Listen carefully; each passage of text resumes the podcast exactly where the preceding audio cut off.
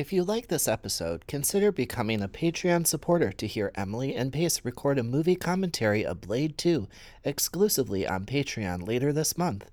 Content warnings for this episode include racism, sexual assault, and queerphobia.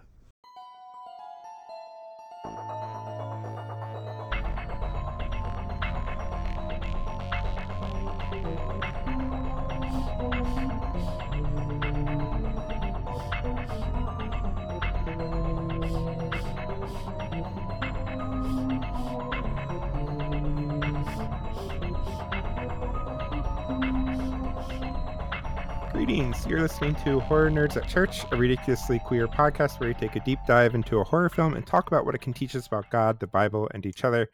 My name is Pace, and I am so envious of the 90, well, I guess like late Gen X folk who get to go to these like club kid raves and stuff with blood coming out of the ceilings and all that. Super envious. I I was a little too young for that in the 90s. Uh, as someone who like uh, as a queer person who survived the 90s and maybe we'll talk a little bit about that that actually was the club Mhm. scene we just took the blood of evangelicals and spread that shit all over ourselves so. Love it. Whole new meaning to bloodbath. Yeah. Mhm. And my name is Emily, and I am the blood maze design through which Blade's blood trickles. wow that's I just really liked the design. that is like the hottest in like self intro i've heard in a real long time though uh, Yep, and we have an amazing special guest with here, uh, with us here, Lenny Duncan. You've already heard their voice. Uh, who's a writer, speaker, scholar, and media producer working in the forefront of racial justice in America. Lenny is the author of Dear Church in the United States of Grace and co-creator of the podcast Blackberry Jams with PRX. A PhD student in historical and cultural studies of religion, Lenny is currently investigating the theft of African spiritual thought by white American esotericism. Lenny is originally Mm. from West Philadelphia, has hitchhiked thousands of miles on American byways, and now makes home in the Pacific Northwest. Welcome. Thank you so much for joining us. thank you pace thank you uh, hemi- uh, uh i am I am super into that. This is this is this is such a fun episode. Thank you for having me on the show. Pace, that's the shortened bio. Uh I'm just gonna keep it. It really is though. Like, you know, like listen, black people need to be magnificent. And the fact that like uh particularly in here I go, we're like right away. But like but like but like in white spaces, we're expected to come in like, oh yeah, well, you know, I've done some things. No, like I've I, you know, while not failing out of uh, seminary after having nothing but a GA, GED leading up to that, right? I got my bachelor's in a year and a half while working, then got my like MDiv in three years. I wrote like two books and the basis of like the second book. You know what I mean? The first book being Dear Church, and yeah, you Mhm. know, I sold like fifty thousand copies altogether, and I should be proud of that, right? But like You be, whiteness, yeah. to because it's not about the capitalism. Like I didn't use that shit to cash in right? Like, oh my god, if Yeah. you saw my life out here, like this, it, it was never about cashing in. I know everyone. For one thing, everyone thinks writers make a bunch of money. Some of us make money, but it's not through our writing. Yeah, it's speaking and It's The the gross stuff. It is the thought leader industrial complex, which, if you're listening, you can fuck off. So. Love it. You're like, I'll come speak at your thing, but don't expect me to kowtow to like Western empiricism or this idea that you can like bring me out for spectacle. If you want spectacle, I'll give you spectacle. but probably not the way you want. Not in the ways that you want, right? And so, you know, like, yeah. So like thank you so much, like, uh, for the kind intro and shit and for having me on the show. Nice. Um, Pace just disappeared, which is weird. But it says there's three of us here. Really? Yep. Okay. Oh. Yes, we can. Okay, so it's just my camera being weird. Sorry. You know what it is, Pace? You were just radiating so much beauty that the camera was like, I don't know what to do with this. Yes, I will take that because yeah, I, I need that today. It's been a really shitty day. How how all, how have all of you been? Um, just generally, how's life treating you? Oh, you mean during the fall of the empire? It's been great. Right? Yeah, it's been super good for black queers, and you know any black queer that isn't hyper masculine is automatically uh, feminine. So things have been super good for me here in the Pacific Northwest. Um, a, a in, in Oregon, a state founded 120 years ago, specifically in response to the result of the Civil War as a whites only colony. So you can tell things are rocking for me out here. How are things going for you? Ugh, so busy.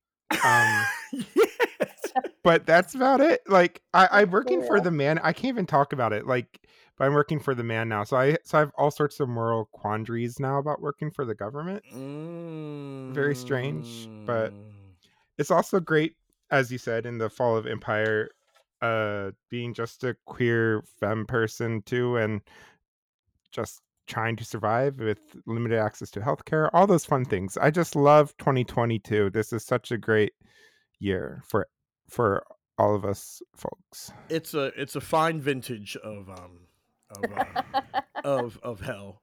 I Right? you know I I I I but you know I I you know I wouldn't have so many moral quandaries about being in government. Um, you know, uh, you know, so many people read my stuff, and like, you know, I, I, I certainly have like a power analysis that if you lay it against like anarchists twenty years ago, it would make sense. But right now, I believe I'm just taking the position of a patriot. Mm. Right? Hmm. Fascism is a disease, and uh, and, Mhm. a, Yeah, and and a republic cannot survive it. That's one of the things I loved about. Well, well, I guess we can get a little bit into your books in a moment after we hear how Emily's Yes. surviving too. Yes, because But I just want to. because Emily, I miss Emily so much. Aw. I know. Oh, we used to we were we used to do D and D together, and that was fantastic. I need to. We survived the whole first year of the pandemic and the uprisings in a super queer group that actually came together to help me while I was having the worst PTSD of my life. And Emily is one of the angels that uh, came around me. Um, you know, I'm like a year and a half. I just finished up a year and a half outpatient, but uh, you know, I was at a really tender time when the rest of the world thought that like I was I don't know what the rest of the world thought I was doing, but a group of uh, mostly queer femmes, all queer femmes who came together and like um just gave me something to do because I was going out there every day and risking my life and clear that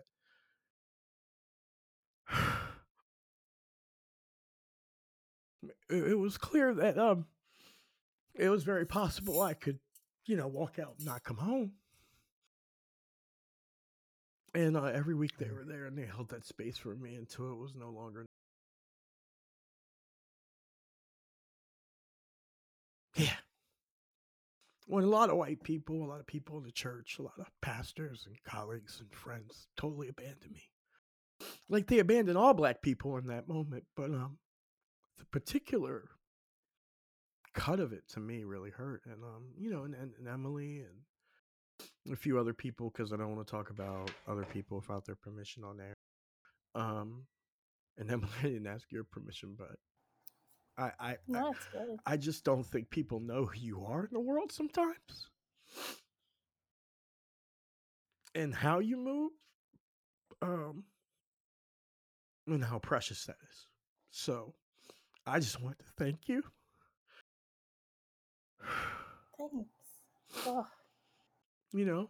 Plenty of them. i don't want you to That means i don't want you to edit it you know? I don't want you to take it out because of some weird midwestern sense of modesty like like you you you you made space for black people um particularly at a time of intense suffering for me. And um a lot of people talk about that a lot of people write about that uh, some of your white friends make a living speaking about that and um you just did it that means mm, I don't have words for what that means, but I've I've been in a time in my life lately where I left like I moved for projects and stuff and I don't know, it's an introspective time that like partly you gotta wonder like what am I doing? What have I done? And that means a lot. Like a lot to me. That that I was able to be there for you and that like that was something that you needed and appreciated. It really made a difference, and it made a difference uh, to uh, community, lots of community. Yeah.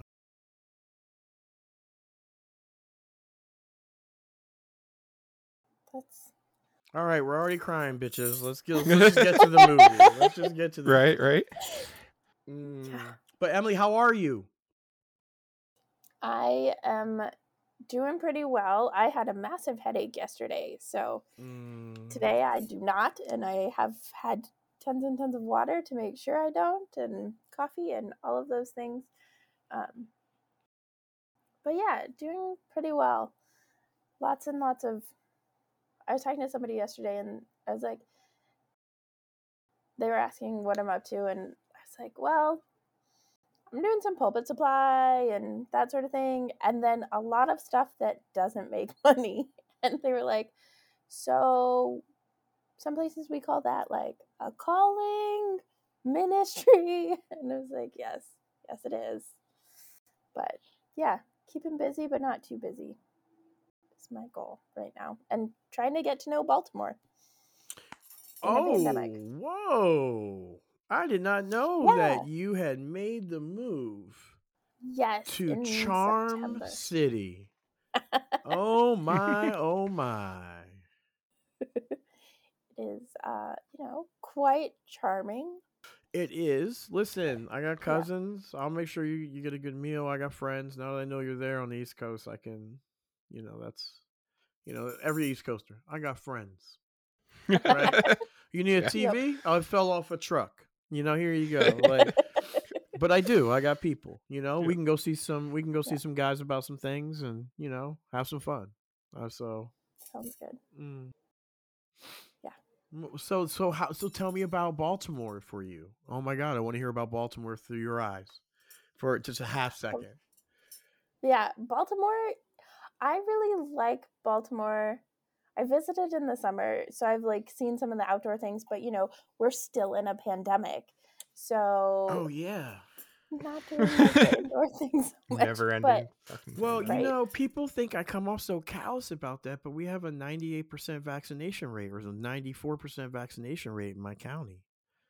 ooh, so it's like that's nice. and and most people still wear masks while they're walking around. I'm one of the few weirdos who's like, dude, we're 3 shots in and like 9.6 of you, which means your kids have it too. Like, you know, I mean, most the, you know, all the older kids have it except for the really young. So really it's just the mm-hmm. young, right? And you mean so like but my point is is like I haven't eaten in a restaurant in 2 years. Like the whole culture here is like outdoor culture. So it's like I'm never indoors. It, you know what I mean? So sometimes when people talk to me about like I haven't been in the East Coast for like 3 years cuz of the fucking pandemic. and like Yep.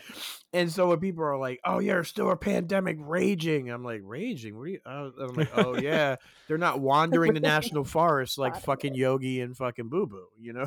what I mean? Mhm. yeah, it is a whole different ball game, and Mhm. improvement from uh Iowa though, I hope. Emily. yes, yes, you know the there actually are a few masks on people Oh, in Baltimore, so yeah, yeah. more than a few. Baltimore, Baltimore has been pretty good, but it's just a densely populated city, and so Yep. yeah.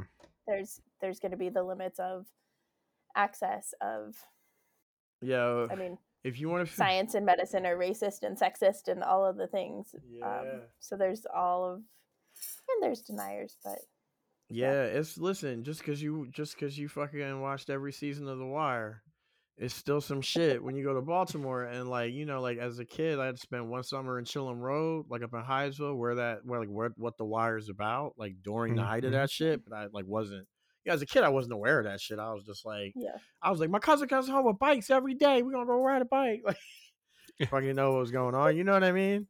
I'm like, why they grease the Mhm. poles? How come they lock the gates to the apartment complex? The fuck's going? they were like greasing the poles to the gates and shit, so people couldn't climb it when they were running from police. It was fucking crazy. But you know, as a kid, you know, it's just like weird non sequiturs, right? Yeah. Um, and now I have a lot of family and friends in Baltimore, and Will Smith um slapping uh homeboy is basically Philadelphia talking to Baltimore. That's like a that's, that's a very Philadelphia Baltimore conversation, right? It's like you're a little like you're my cousin, you're my friend, or you're in my atmosphere. You've been warned several times. You're a little bit out of pocket. I got lots of cousins who are like that from Baltimore. I can name three right now, but don't fight me. Hmm. yeah. Yeah. yeah i'm it's been really cool getting getting to know it and like looking forward to getting to know more of it Yeah, and good people there, good ministers on the uh on the uh Mhm. and on the uh, does the ELCA still exist? I'm sorry, I haven't been on Twitter in a while. Last last i checked yeah yeah. Wow. yeah. for now Wow. Yeah. Is there a part of the ELCA that hasn't been racked with controversy in the last year and a half? I can't think of one youth ministry. Come on. I mean, like, okay, I guess it was the pandemic that they don't care about where they were going to have it. Sure. Um, I guess it was like it's just like one thing after another, right? Yeah. Right. And I guess yep. I guess it was the pandemic, and I guess you just happen to have a major change in leadership in the first time in like a decade, all coincidentally, because it's all about coincidence now. And like, Uh-huh. you know, I guess coincidentally, like, you know what I mean? Like there's suddenly this like shift in the way the conference of bishops uh, is really kind of treating the church-wide entity um Mhm.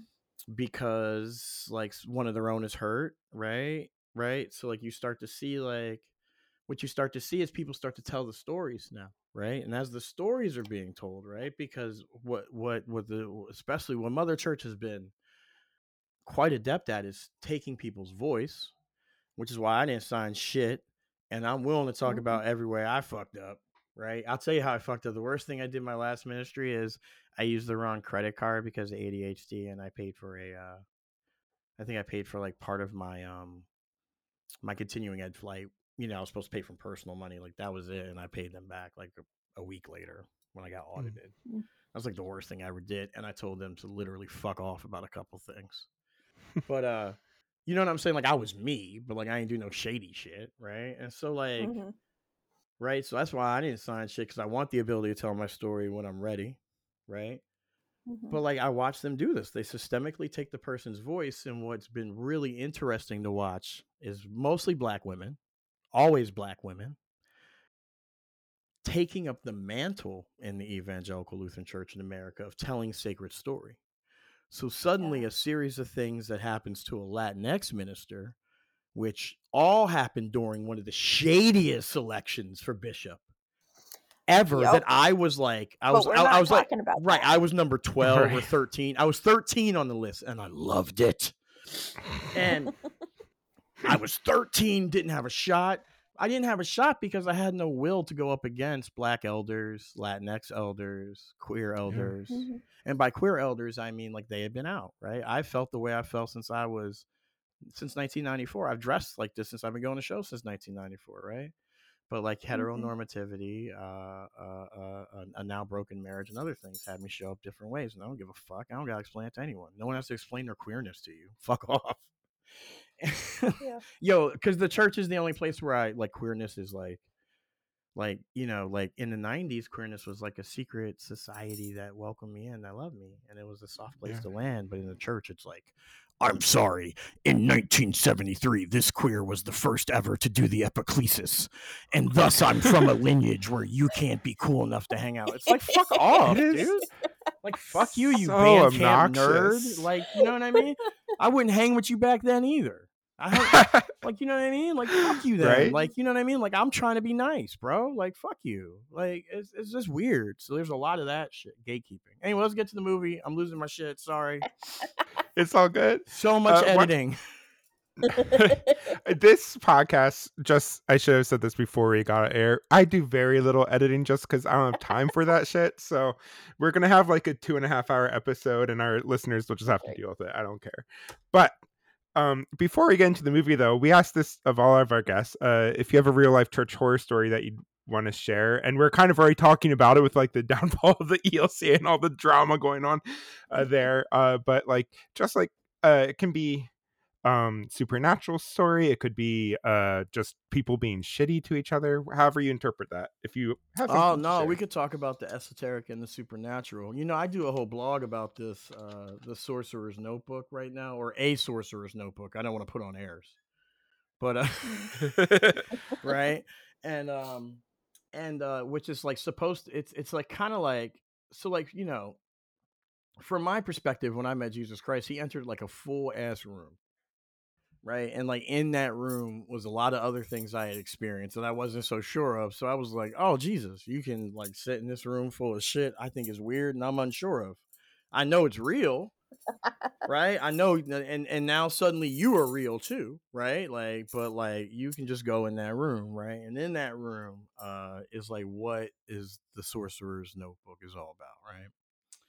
Mm. And so uh early on in the ELCA when people would say stuff and and, and particularly uh you know and and listen, I'm not trying to out anyone but like some pastors are competent enough to know that they're doing fucking candle magic in front of everyone every Sunday and some of them aren't. And I'm just not going to be like I'm not going to put on airs like some of us know that we're doing an 1800 year old ancient liturgy which is another word for evocation or invocation or incantation that if it wasn't mm-hmm. an incantation then why are you so worried if i change pieces of it then exactly Why does Oh it matter? God. Why- why does that matter, The right? exact English translation of these words, right and why and- right right so so so we know that we're, we're what we're doing is like the essence of alchemy we're taking very public symbols we're adding other elements to them right wine right so we're adding the water right we're adding like bread the earth right right we have the candles going right we have the frankincense and myrrh right to welcome the ancestors the dead and to welcome like the veil to get thin right and we're using this all in these different ways. Why? To cause an effect. That's fucking alchemy. That's spell work. Right? Yeah. And so like there's some people who like will talk about that and some who won't, right? And you can and you can say, well, it's different because it's Jesus. Well, you've been saying a lot of things are different because it's Jesus. I wouldn't Right. go with that argument. I don't think that one's going to end up, you know, historically it's just not one I would stick with, you know what I mean? Mhm. Like I would I would start there and find somewhere else to go, which is where I kind of find myself. And, you know, like uh so for me like I always got the weird the weird shit. Exorcisms in a church. You know, I wrote that uh Exorcism for Systemic Racism, which uh you know, in, in, in seminary and like published it. I think uh, uh, uh, He Who Will Not Be Named from the ELCA clergy page. Shout out to you, homie. Uh, um, like, right. Yep. Yo, like, like he put me on the blog, which was a big play at the time. You know what I'm saying? Um, the Lutheran blog spot at this time, and and like fucking, it was really good for me. And like, I I did that. It was a paper that John Paul, um, my historian uh, teacher at the time, encouraged me to do, and he's laughing now that I'm getting a PhD for history. And um, which is what he told me. He's like, "Don't be a pastor; they'll ruin you." but but um, but, my CPE my CPE supervisor told me the exact same thing, which is one reason why I never finished ordination track. So I feel you on that. Oh no, I went all the way out because I was like, you ain't taking this shit from me. But and but you know, um, and so like one of the weirdest things I got, and I don't want to put anyone names, but uh, you know, I I I'm not gonna tell anyone's names, but uh, so th- there's another person, and they are a practitioner of like the weird shit. So like I got accepted to the Vatican School for exorcisms, and as soon as I can get my visa Mm. cleared, I got I got accepted 2019, um, as a Lutheran pastor, right? And so I want to go there and and and and see what they do, right?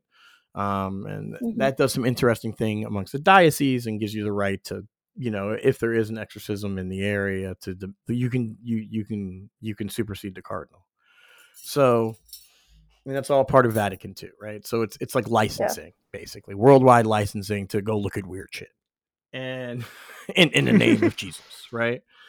And and and so like you know, um, and, and I always talked about stuff like this if you ever like actually sat with me, you know, and um, and so through a friend, uh, the, I give them the white shit and they give me the black people shit, right? Because we're like we're like we're like this shit, and that's my dog breaking something. Um, or oso, which is like uh, uh Spanish for bear, but Yoruban for wizard or seer. Um, Ah. yeah, but uh, he uh, but but but but you know, so so I- you know, we we would do that. So you know, I get a call. Hey, there's some black shit. I was like, some what? It's, you know, basically, she was like, this is. She's like, she's like, this is some shit. She's like, it's ancestral. It's scary. I don't even think a white person should convey what this other person thinks is happening. Like it was just, all right, whatever. You know what I mean? So I reach out to this person who's like, you know, another peer and you know, a black peer, and they're like, yo, somebody gave me all these glass beads from Niger- from uh and from um from um Angola. I thought at first, and then I thought that the you know um then I thought they were from Nigeria, but then I had someone look, you know, you know where you know what I mean, like you know where they were, um, uh, you know what I mean, like where they were from, and they turned out that they were slaver beads from Ghana. Mm. wow. Now, now, so now here's the thing about slaver beads. Slaver beads for each glass bead, and they were meticulously made by um, I think they were either Belgian. I mean, just craftsmen from all over Europe because they were like uh they were like able to, you know, you got to remember a- slave was worth the amount of the average Prius. Brand new off the line Prius. Okay? Each each Mhm. so so so this is this this is the building of world wealth and capitalism, right? Mhm. and so in the conversion from the fiefdom system right because you know the, the rulers of the world realized they couldn't keep that system going and so and so what you see and, and, and so each bead represents one person and there's these strings of beads you know and there's like you know sometimes 20 sometimes 100 finely crafted venetian glass and shit like that and they're used over and over and over and over and over and over and over again because they're only used on trade routes to you know eventually trade in for gold or currency Mhm. and they had a bag of them Oh. a bag Wow. and so you know they send it to me and this is like middle of the uprising so this is this is like september and like we just got done like fighting wildfires. I know it was like over in most places but in portland that shit was like just heating up. Like we we we had federal agents uh kidnapping people. Like the shit was wild here. It was the wild Mhm. west. Um kevin peterson was murdered um by clark county sheriffs like a couple weeks later and then right after that uh, genoa was. Like it, it was just like one thing after another here locally and then nationally like you know it just was not stopping and um we had become Mhm. like this sort of like weird focal point um that we and none of us sought that like no one was taking the mic we didn't have any like activists parachuting in like we didn't have any of that like Yeah. we were just out there and like uh it was weird the media just kind of like locked onto us and then the administration did and so um uh you know they send me these beads and like I was like, all right, well, just ship them to me whenever you can get them to me. I sent them some money to ship it. I was like, don't worry about. yeah, they were there like the next day. They were like, you could wow. tell this person was like, get these out the house, Yeah, yeah. and like the stuff that was happening in their house, um, you know, they they just knew that like there was just like a presence that was, to put it mildly, was starting to uh, uh, fray at the fabric of their life, right? So it gets at my place. I open it up, and it's just like it's like almost like you have you ever like opened up like a, a box with blankets and it just whoop, you know it just opens up or Mhm. like with pillows. That's what the energy felt like Oh wow. When it hits you. Yeah, yeah. and like I just immediately like wrapped it all up.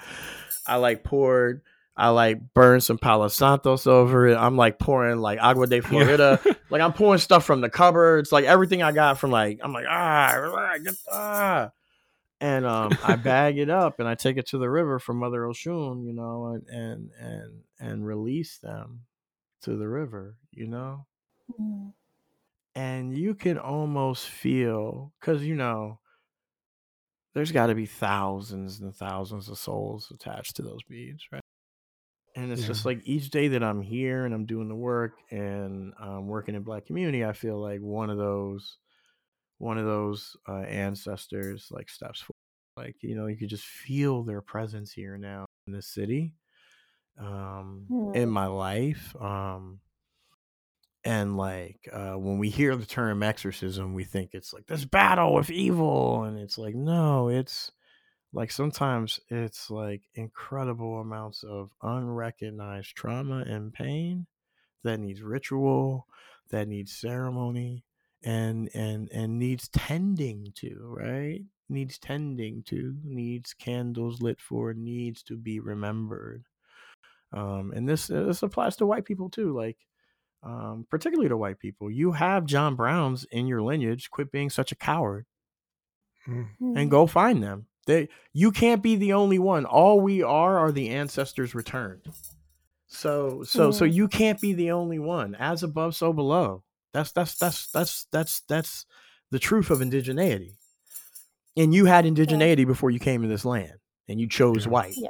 So, so, so, who were those people who who who who resisted um the civilization in a nutshell but Mhm. resisted empire right and find them and and tap into them and the ones who didn't man uh, you know you might need to do some offering and some work to help them do that work over there because their work isn't finished just because they're there. And i think that's the one thing that uh that uh you know experiences like that have and that the church has taken away from people right i don't know what i did there that's sacrilege right other than take some beads to a river and do some prayers with some honey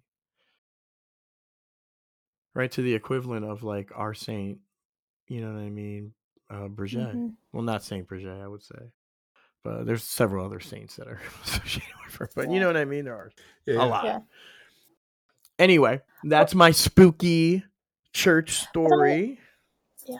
I also love the I love that story in particular because it is like as you're talking about the souls and the ancestors who are connected to those beads and that like with time they step forward they step forward in a place that is in desperate need.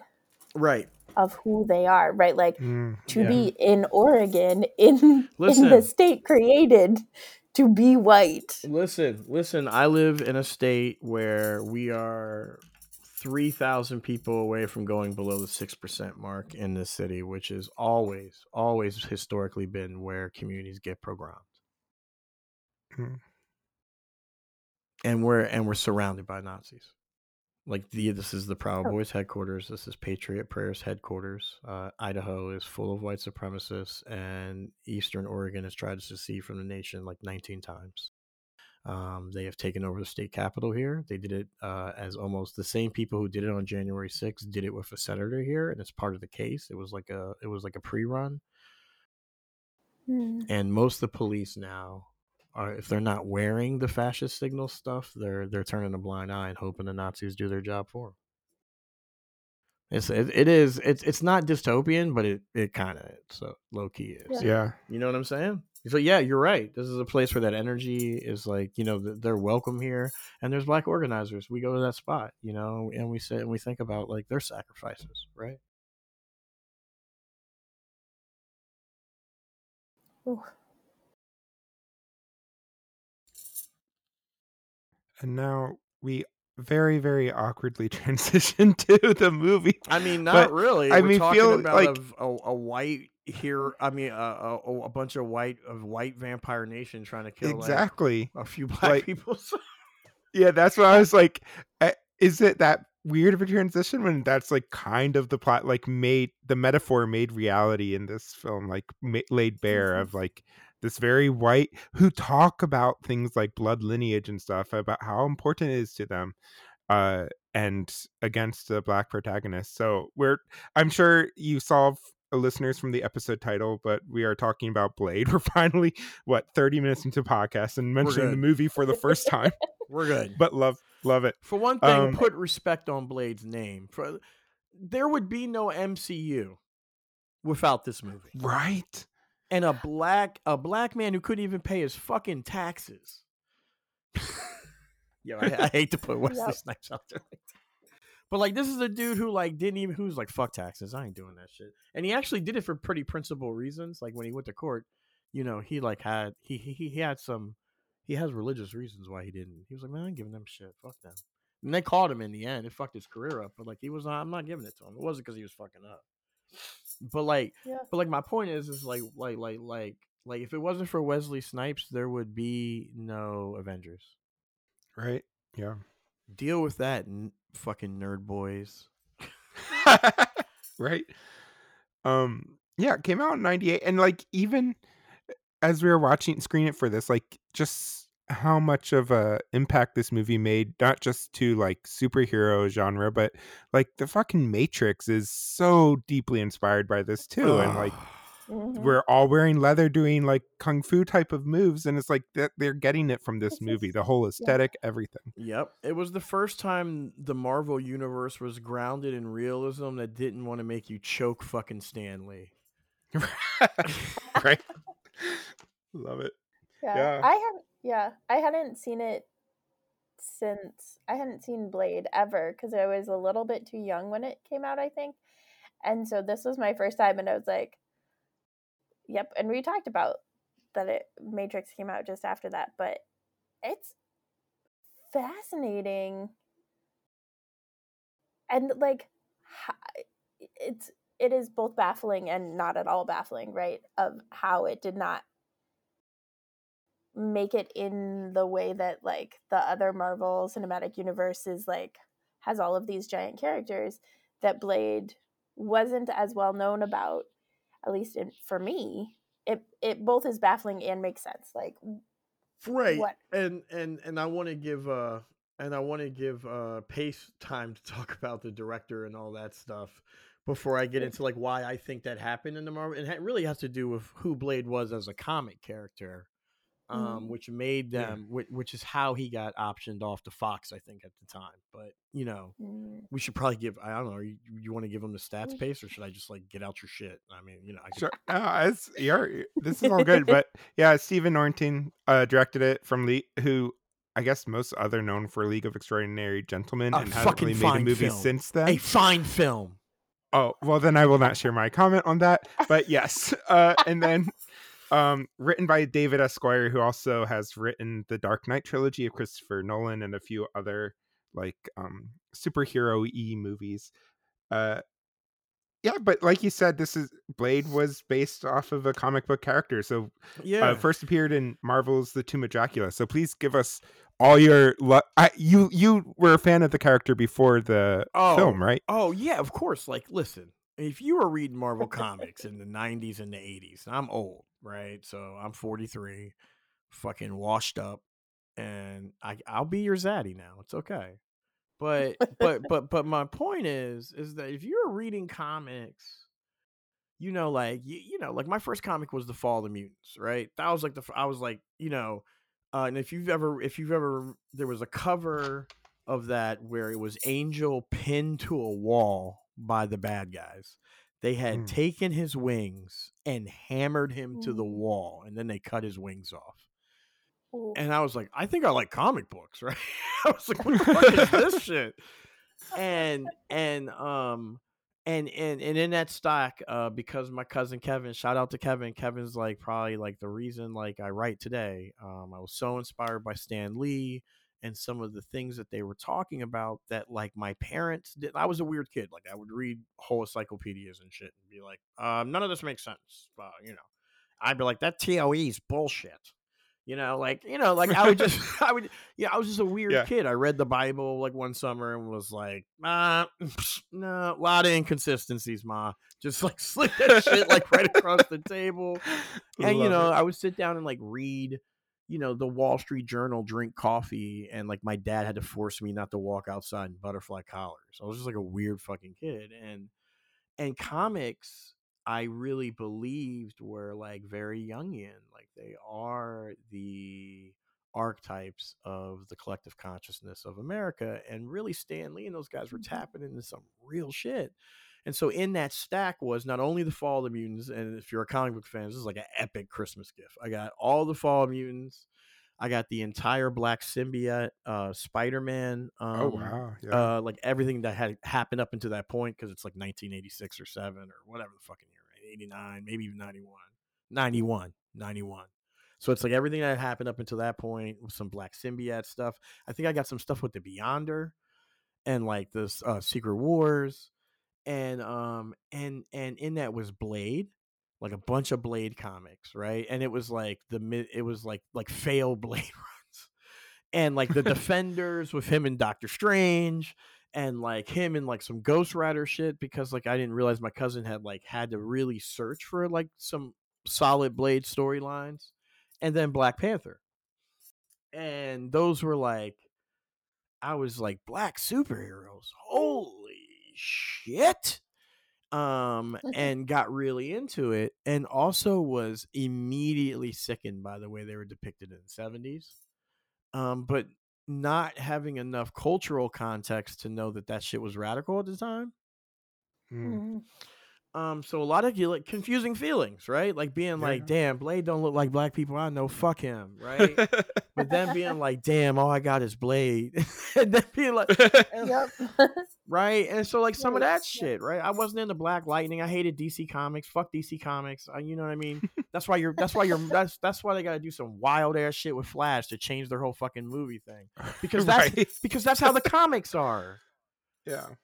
You know what I mean? Everyone's like Marvel does all these comic wide events that change everything. And they have to buy all new titles. I'm like, yeah, it's called continuity. I'm I'm sorry, dude. I'm sorry we're into continuity over. You can go read DC where there's no fucking sense of it, I love it. you know, and the movies show it. And so, like, you know, Blade was this character that was not treated well. Um, he was almost like a, you know, here comes Dracula, like it's like a 70s, 80s, like here comes Dracula. And it was like, here's Blade. It was almost like, you know what I mean? I don't know if you've ever seen black exploitation films, but a Mm. real black exploitation vibe um, not treated as a serious character. Um, really, uh, really, um, and you think about the mind of the white writer, um, you know, um, the product of rape of a white undead creature that you know, and that that sexually assaults. You know what I mean? Blade's mother Yeah. Mhm. right? And then he's born like that, right? And so there's this, you know, immediately as a kid, you know, the only white person I knew in my life was the teacher, the police, and my mom. She was the alien, like you know, um, and she specifically made sure we lived in black culture because she knew that anywhere else would be dangerous for us. This is like six years after loving Virginia, Yeah. and so like. Do you know what I'm saying? Like, it's a different fucking world. You talking, my, my mom and dad fell in love in like 74, 75. What the fuck is you talking about? Mhm. weirdo. You know, oh, they're like, oh, 10 years later, do the math. Fuck you. Okay, a decade later. Wow, here we are, like, fucking, you know, since 64, we've had voting rights. That's really working out. But anyway, um, Yeah. you know, like, you know, like to keep it real. And so, and, and so, like, you know, Blade has this really weird place in my, um, in Little Lenny's, like, cosmology, right? Where I was like, I don't like him. And I really leaned into Black Panther, right? Because Black Panther seemed like, you know, Wakanda just seemed like, what we could be if white people had never found us. And really um that vision got me, but Blade was everywhere. Then you see him about the 80s and the 90s and he's more like a black Punisher. He's like a Mm. black Frank. Castle. So like Blade comes back in the Midnight Sun series with Ghost Rider, Doctor Strange. I think like the weird gray mm. Hulk that spent time in Vegas as like a as a mobster, which was my favorite Hulk. Because if I was the Hulk, that would have been me. You know, yeah, yeah. putting on a zoot suit, beating the fuck out of people for their money. You know what I mean? Just be like, people like, yo, there's a plane going down. That's what's up, man. But you like, oh, homeboy for like that fucking last game. So cough it up. That'd be me. I would totally. That's why I couldn't be the Hulk. And uh, Mr. Fix It was the name of that personality, and I loved it. Um, so Mr. Fix It ends up on the team, um, and it's really a reboot of the Defenders, right? But they can't say the Defenders because everyone fucking hated the Defenders. and so it's Midnight Suns, and you start to see like Blade in the larger vampire world, right? And now he's a a prime member of the Avengers, which of course suspiciously happens after Feige decides there's a movie. You know, um, if you watch who becomes a core Avengers team member in the comic universe, you'll know five years in advance what fucking movie's about to come out. And right. Mm. and uh and and but but you know he's now the sheriff of the vampire nation with an uneasy treaty with dracula um and part of the larger marvel universe in this really kind of profound way where he's a- he's been an outsider he's never uh compromised his ethics like tony stark he is not an ideologue like uh captain america um, he is not a um, separatist, like uh, if you're reading the X Men right now and the Utopia and the Reign of X, which is the best fucking thing that's ever happened to the X Men ever. And if that's what the movies are going to be like, because that's what I think they're going to do, they're just going to make the island appear after the multiverse of madness. Um, yeah. I the Krakoa is just going to appear. And it's gonna and they're gonna, and, and the movie's just gonna Yeah. be what happened in Krakoa in that Earth, and then they're just gonna appear in the other Earth. Watch You heard it here first. Yeah.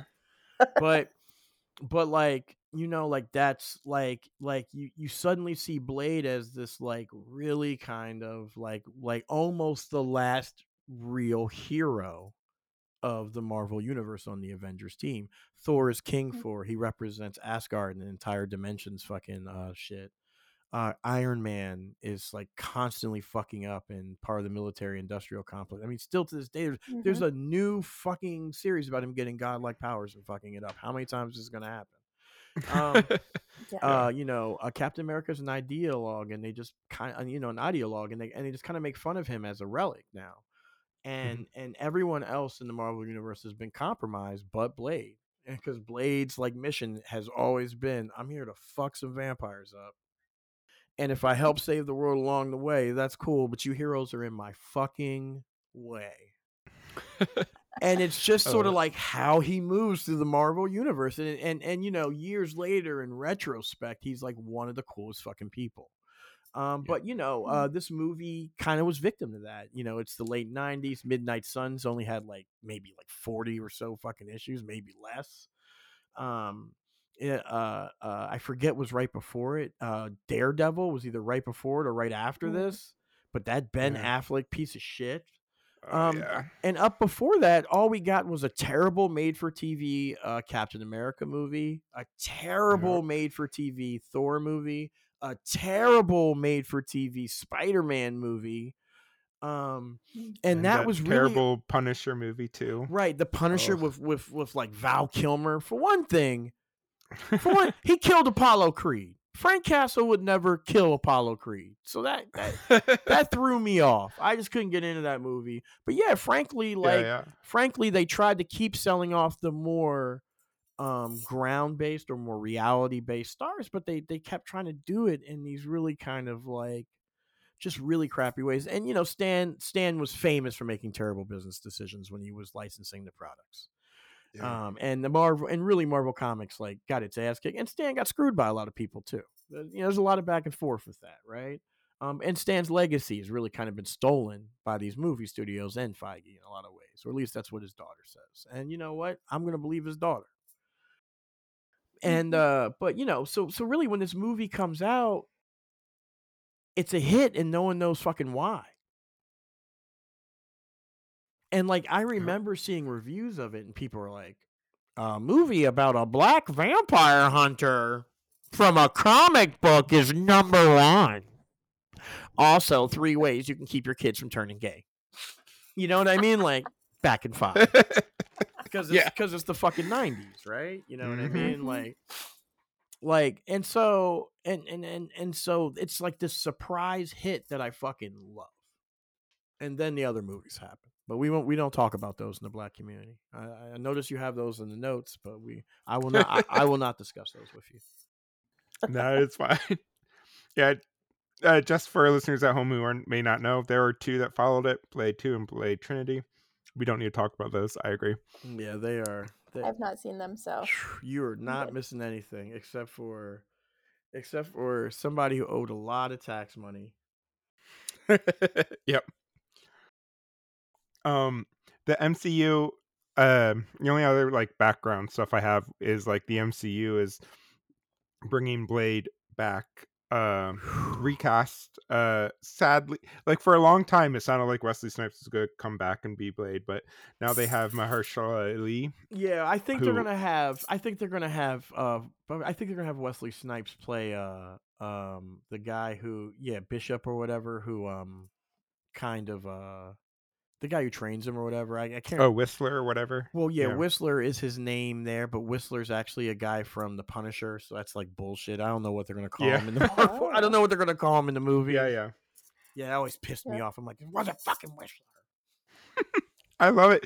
I see. I I had no idea like the depth of your comic fandom. So I'm so this is so amazing. This is I read Really every awesome. issue of every DC and every uh, MCU comic book every week religiously. It's what I do for self care. that's amazing. is brilliant.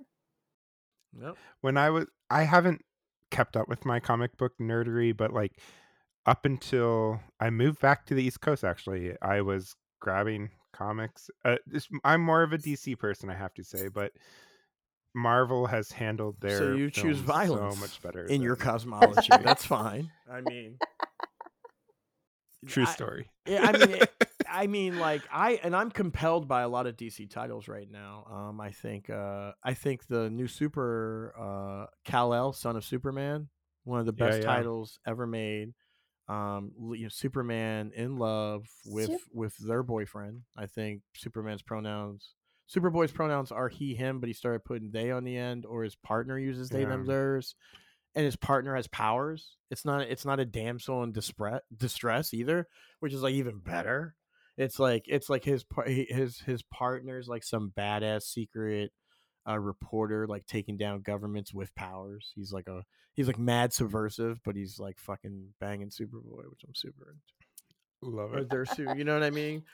Because it's Yeah. like it's like there, there, there's like there's like multiple queer characters like all over. Mm-hmm. Um, and DC's doing a good job of introducing them less awkwardly than the Marvel universe. For sure. That takes effort. That's that's why your DC is because of Superman, right? Pace. Yeah, I I've uh, long uh, well when I was a It's kid, like you. the Superman movies were Oh. big with Christopher Reeve. Oh so like God. that I used fir- to do that's my- what got me into comics. And when I was like seven, I think is when the Death of Superman came out in the early '90s. So like that was the hook for me. That's the hook right there. That cover with the with the uh with the flag. That Yeah. shit. I had the black, the Poor gold, Emily's like and I had I had like four. I, I had four of those foil covers, man. I fucking love them. for real. I Uh, have been in. I have to say, I have been enjoying um Ms. Marvel, the new yes, Ms. Marvel, yes. and Disney Plus has like Marvel Rising or something, which I totally watched out of order, but has like Ms. Marvel.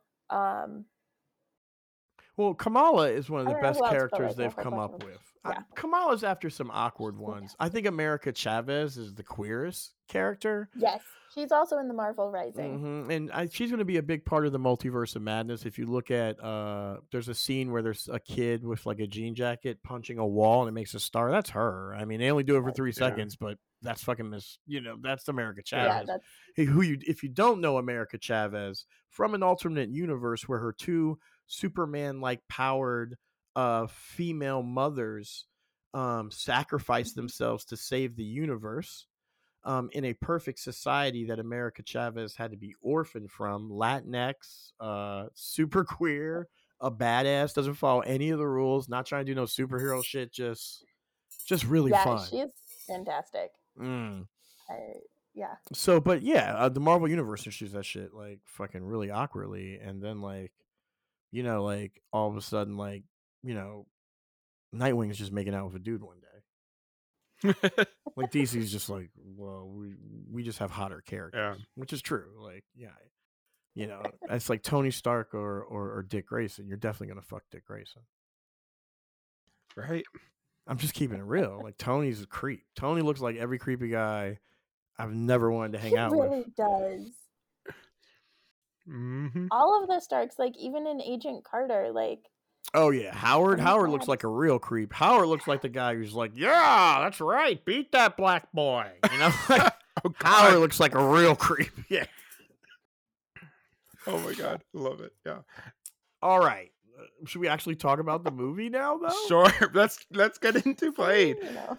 I mean, now that we're about 50 minutes in, this is great. I Emily has trained me to not care about time. I used to be like very uptight and like Mm, it's way too long, but now I'm just like our listeners can fast forward. They know how to use that button, so I don't need to do it for and they them. can pause and come back.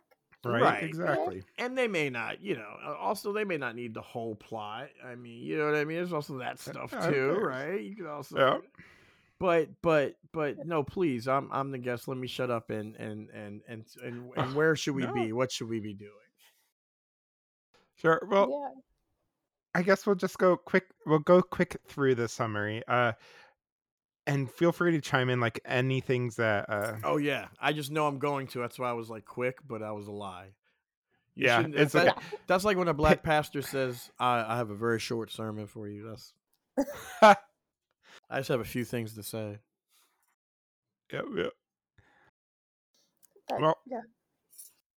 Uh, so Blade opens up in 1967 as a pregnant woman, uh, played by Sanaa Lathan, uh, gives birth to her baby before dying from a neck wound. The film picks up 30 Hmm. years. Right. Curious. The film picks up in present day, they said, but it was the 90s, so it's clearly 30 years later. Um, as the now adult child Blade, played no, by I refute that mark. It's still the I, that remark. It's still the '90s. Strike that from the record. Strike that. strike that from the record. We are at war with the Russians. It's fucking. I, Listen, it's if it isn't 1991, like we've right got before. a plague. yeah, we Right. got a plague. Yep. I don't know. Yep. All right, go ahead. I love it. Uh, yeah, so he is apparently half human, half vampire. Uh, Daywalker. Yeah, Daywalker. That's how I feel in the ELCA. Daywalker. That's why I posted that on the ELCA clergy page because that's how I feel. I feel like the Daywalker. I just be like communicating with the whites, trying not to eat them. uh, Yeah. um, yeah, so he. Uh, oh, just to shout out that this term Dhampir has appeared in a few of our other episodes, so it's kind of the same thing. I do appreciate the term Daywalker so much more though, because Dhampir sounds really Oh yeah, Strange. Dhampir. Damn. yeah. It sounds damp. It sounds moist. Yeah, Dhampir. I I was like, what is? I was like, what is that? Is like a new strain of pot they're selling? Like, what is? what is Dhampir? I was like, because you know I'm old, so I don't know that Yeah. stuff. People at Oregon be like, uh, "Hey, would you like one of these? Uh, would you like one of these refreshers?" I'm like, "Yeah." And then like five minutes later, you're like, "Why are the walls melting?" Or like an hour later, like, "Oh, the refresher had."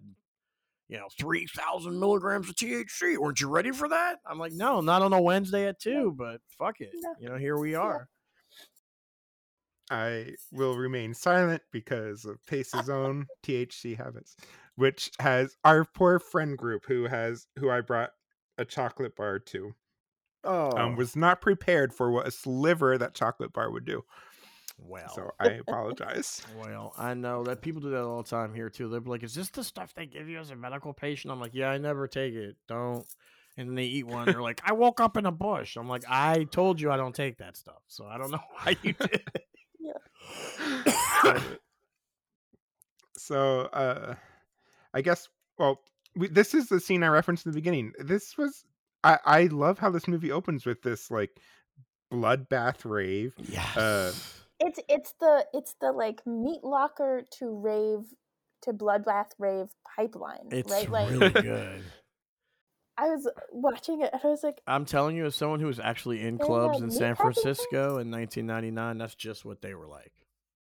I love it I believe it. Yeah. It was white people dressed in really thin clothing, uh, a lot of lights, a lot of cocaine, a lot of vampires and sorcerers.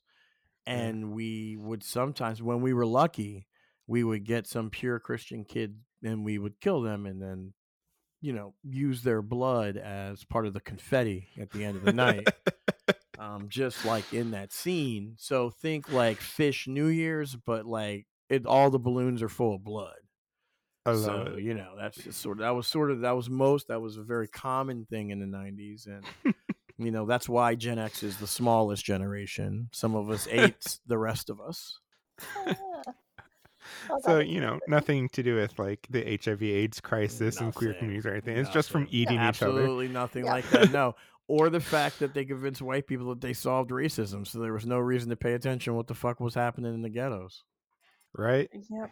and the war on drugs on carceral system none of that stuff just none of that like, was connected that satanic panic eating people that's what it was well all those rituals I mean, at least when at, at least when I was around. I mean, you know, I, I can Love it. only report what I saw and what I did. yeah uh but, but i do have to say like the, the aesthetic of this movie it was directed by a white person written by a white person but like so much the aesthetic from everything about blade to that rave scene which has like this huge influence of club culture which was very kind of originated in new york uh among black and latinx queer people especially so it's like the the just from the get-go the aesthetic of this movie is very queer, very black, and then that continues into things like the Matrix or the first X Men movie when they're all wearing their little tight little X vests and stuff like that. So And I would also say some of the tone, uh, particularly of the cinematography, is very like uh, John Singleton from Boyz n the Hood,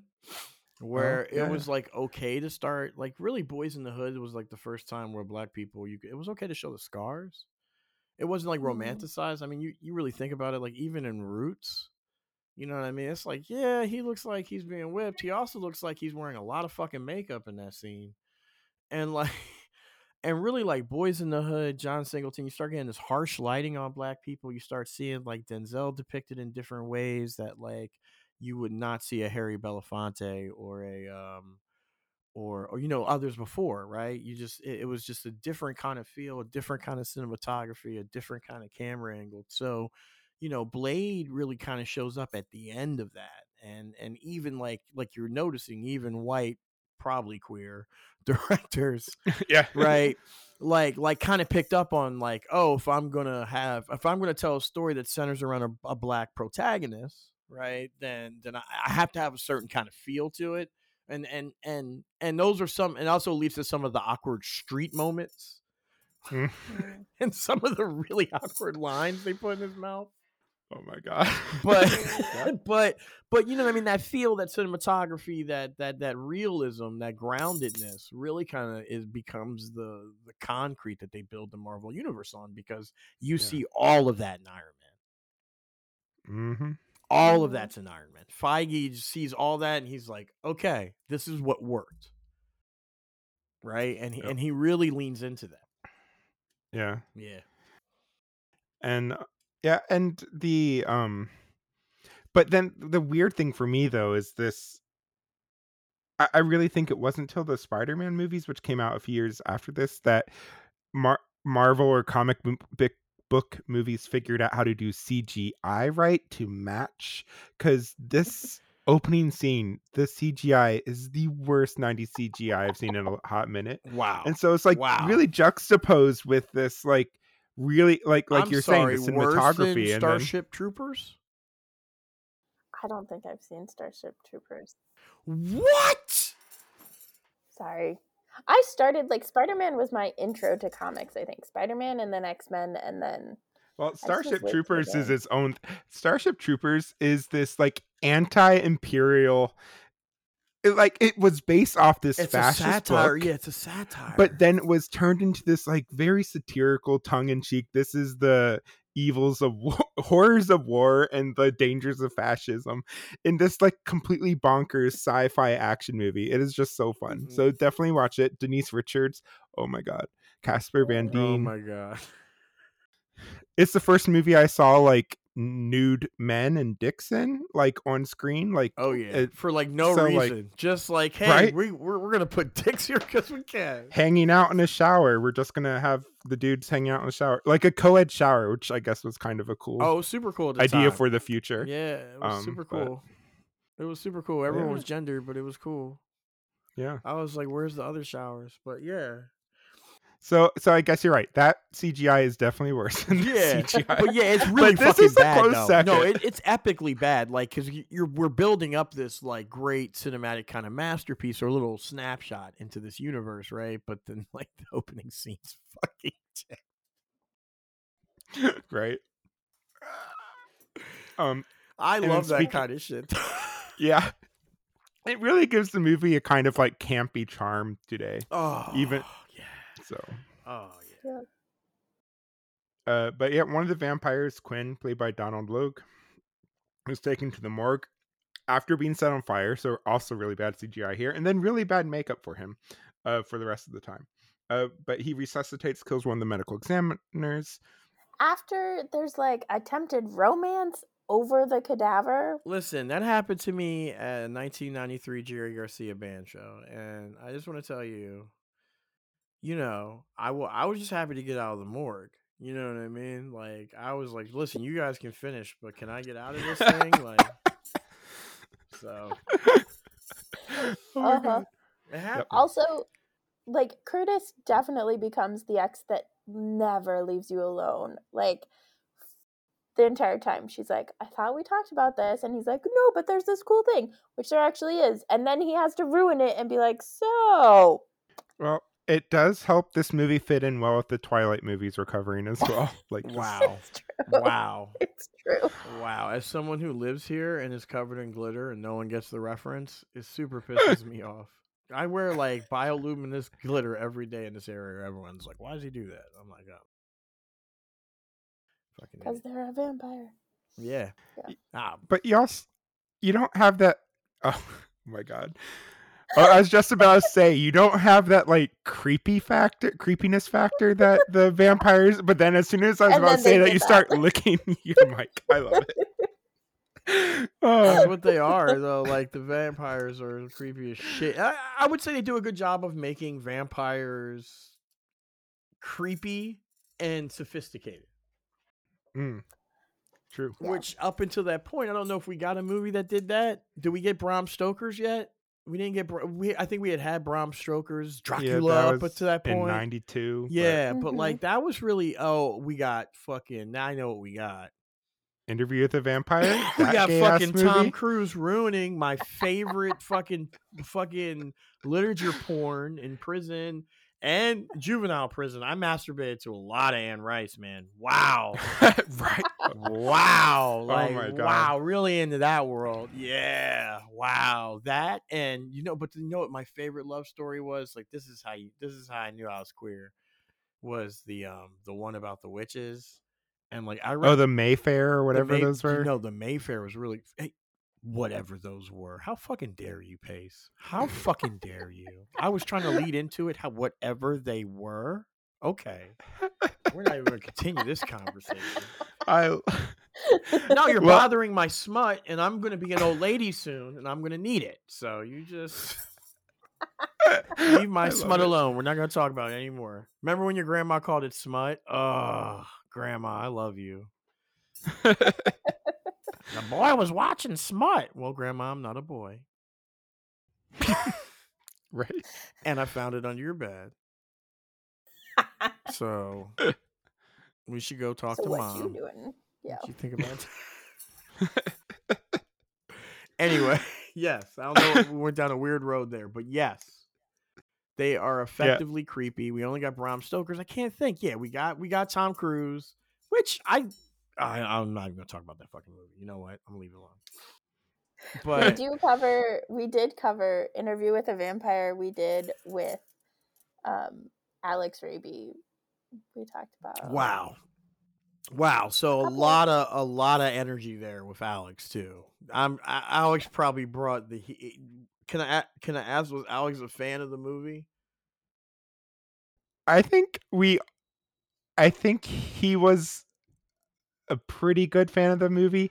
I was the one fan querying out over it because like you I also read the books and stuff so I think I was tipping the scale towards being like super fandomy about it except yeah. I have to agree with you that there's some very weird casting choices. weird. I also I, I was just gonna say because Alex has big Ch- Church of Scientology energy. You could tell. Oh my god. Sometimes when he because like because like he's got the like big youth minister like Scientology like Amway kind of vibe. So he the shit, the shit. Great person, great leader, great peer. I love it. But sometimes he's just got like that real earnest energy where you're like, what is this person trying to sell me? right? Which is how Tom Cruise is. Tom Cruise makes me feel like I'm like Tom. I just feel like Tom Cruise. Every time he says a line in a movie, like the next line's gonna be, and that's why we took over most of your cities. Yeah. We're asking you not to leave your homes. oh my I god. mean- See, that movie has that movie I feel like now I need to go back and add like Dianetics into our show notes. Oh, Just because of my that. God, right? Oh, you know, because you know it. By that point, you could demand weird things. No, that's just not one of the principles. Fuck, man.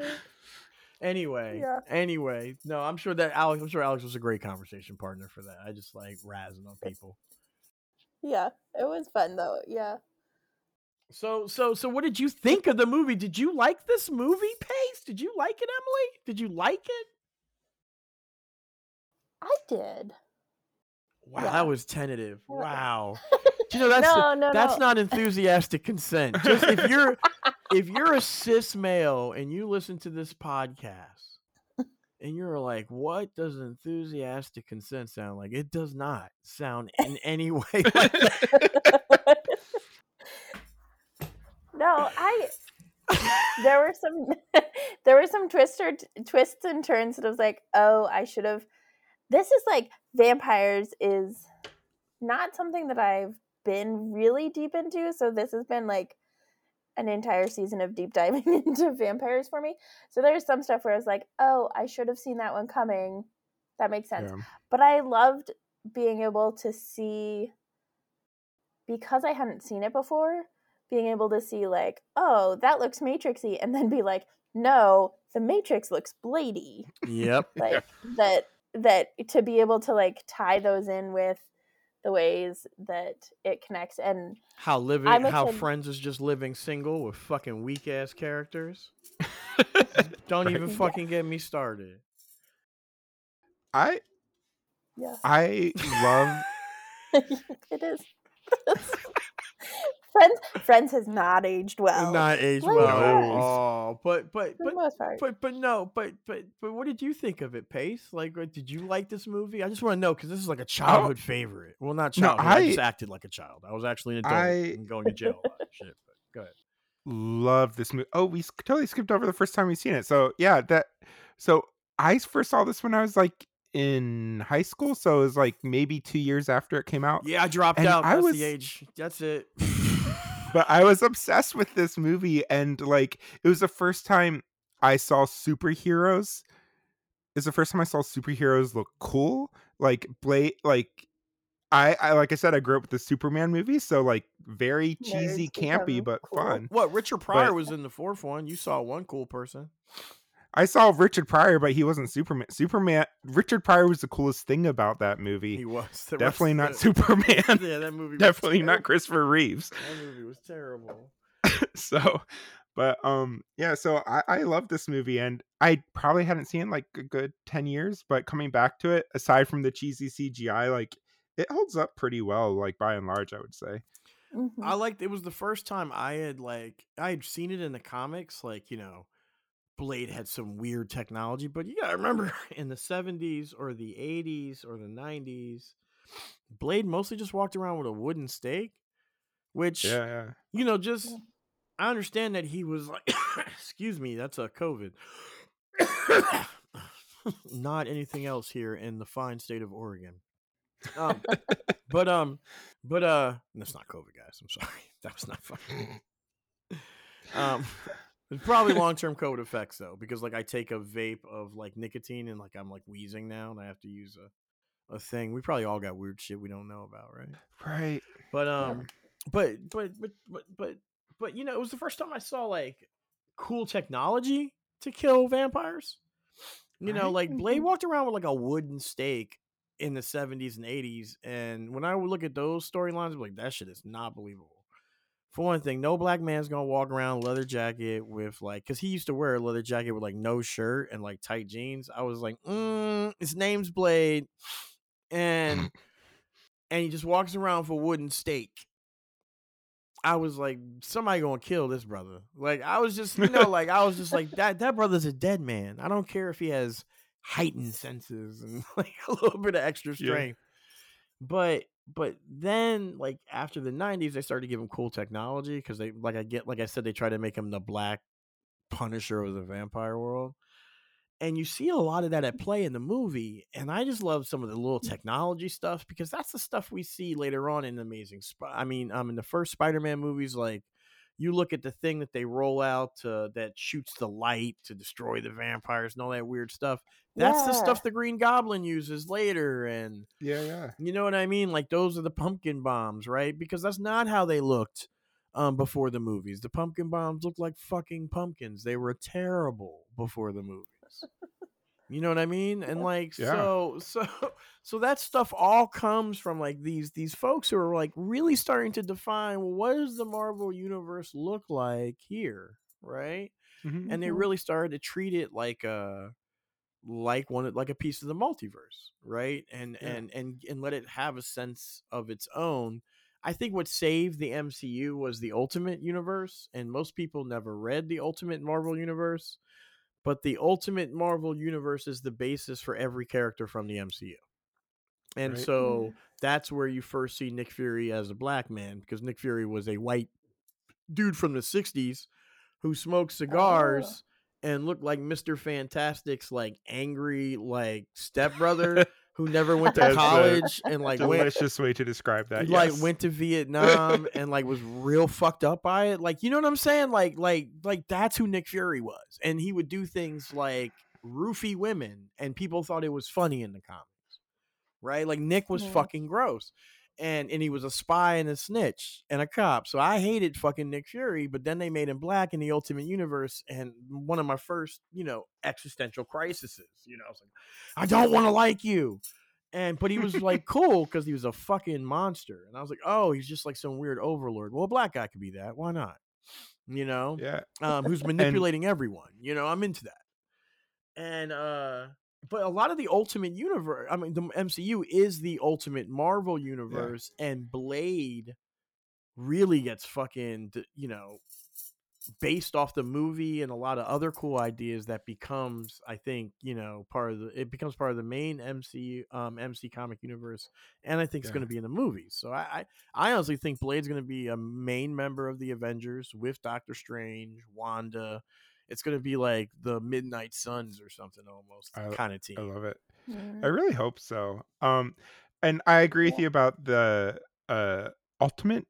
yeah Uh, just because like that's also the first we had just for since we're already nerding out so much about comics, just a little bit of queer history there. We're like North. What's that fucker's name? The weird little twink that was their first gay character that Marvel Oh, had. North yeah. North something. north I can't think of his Northstar. Yeah, and then That's a MCU is the first name. yeah, and then we get MC, uh the Ultimates where I think it was uh Iceman was gay and stuff, Iceman but was and queer. Colossus yeah and just like the way that they depicted not this like super caricatured queer twinkie strung out on coke character that Northstar was, but who's a badass get, like this now? Who's a badass now? Leads up X Factor and has a for real, and- for real. What? yeah. But but he got a black boyfriend. Changed his fucking life. he got a black boyfriend, and now he has to have a penthouse at the top of the headquarters, and like has to have it. dinner at the table. And when his nutty friends come over, they got to act because you know it's kitchen table kind of shit, right? Yo, one of the most interesting things is the poly relationship between Wolverine, Marvel Girl, and Cyclops. Yeah. They're all living in the Huh. same house, and they've been retired. And every once in a while, they all retire to the same bedroom. And sometimes Cyclops and Wolverine retire there by themselves. hmm I love just the pure joy I've had from the memes of that triad relationship where they go back to the 90s cartoon Oh. and pull up like that love triangle and memeified it. Now I just love it. yeah it's, But, um, it's super good. But but no, I mean, like, yeah, the the ultimate universe really. uh I don't know. Did did are we saying Blade created the ultimate universe? I think so. First to hear hear y'all, but I agree. That's it. And it created the fucking Matrix, like, and but like you're saying, like the Punisher, like just the I love now that silver bullets don't kill just werewolves, but can also kill vampires that we get in this. Which I know Mhm. silver has been harmful for vampires, but for them to like explode in that really bad CGI Yeah, I love is that. new to this. I love that. Um, that's that's whenever they get that's one of the highlights of the film. um, you know, I I don't know if like the scenes were like, eh, eh, you know, Wesley Snipes a preternatural creature. Why is he working out? right? That's like when I see Thor lifting weights. Why? Stop, bro. We get it. We fucking get it. like, right? But you'll like I in the '90s, you would see him in the comics like lifting weights next to the Hulk. Yeah. the fuck is going on here? What is happening? You know what I mean? Right. I mean, it's refreshing to have the like partially naked people be men Yeah, occasionally. yeah, I'm into that. Like, I'm into that. Look, you're not getting any complaints. I just want all the naked people. I understand the the quest for parody. Uh, I don't have. I'm not attached to to to to to, to gender in really any way, and so just if everyone was naked, most of the movie I'd be into it. But I understand the quest for parody, and and and like look, and like uh, particularly in the 90s, I mean, female characters were hypersexualized. There is a mhm. there is a Lady of the X Men swimsuit issue that they still quietly release. Yeah. They still quiet the Ladies of Marvel. Now the last one was like a gag where it was like super empowering, written by women, and like the cover was like one way, then you opened it, it was like, haha, got you, nerd. But, but you know they i mean uh, they they seriously especially after Liefeld and some of the other artists who really kind of like over sexualize women um you know like uh you really start to see like uh, the guy who who drew cable and x-force and shit then he ends up Yeah, he yeah. ends up creating spawn but like um and he was the guy who did like uh and, and then there was the other guy over at spider-man who like he was the first one to put like peter's legs above his head they're like they're, yeah. they're like how do you think of that i was like i know how he thought of that Oh my god. I feel like i know it made him think of that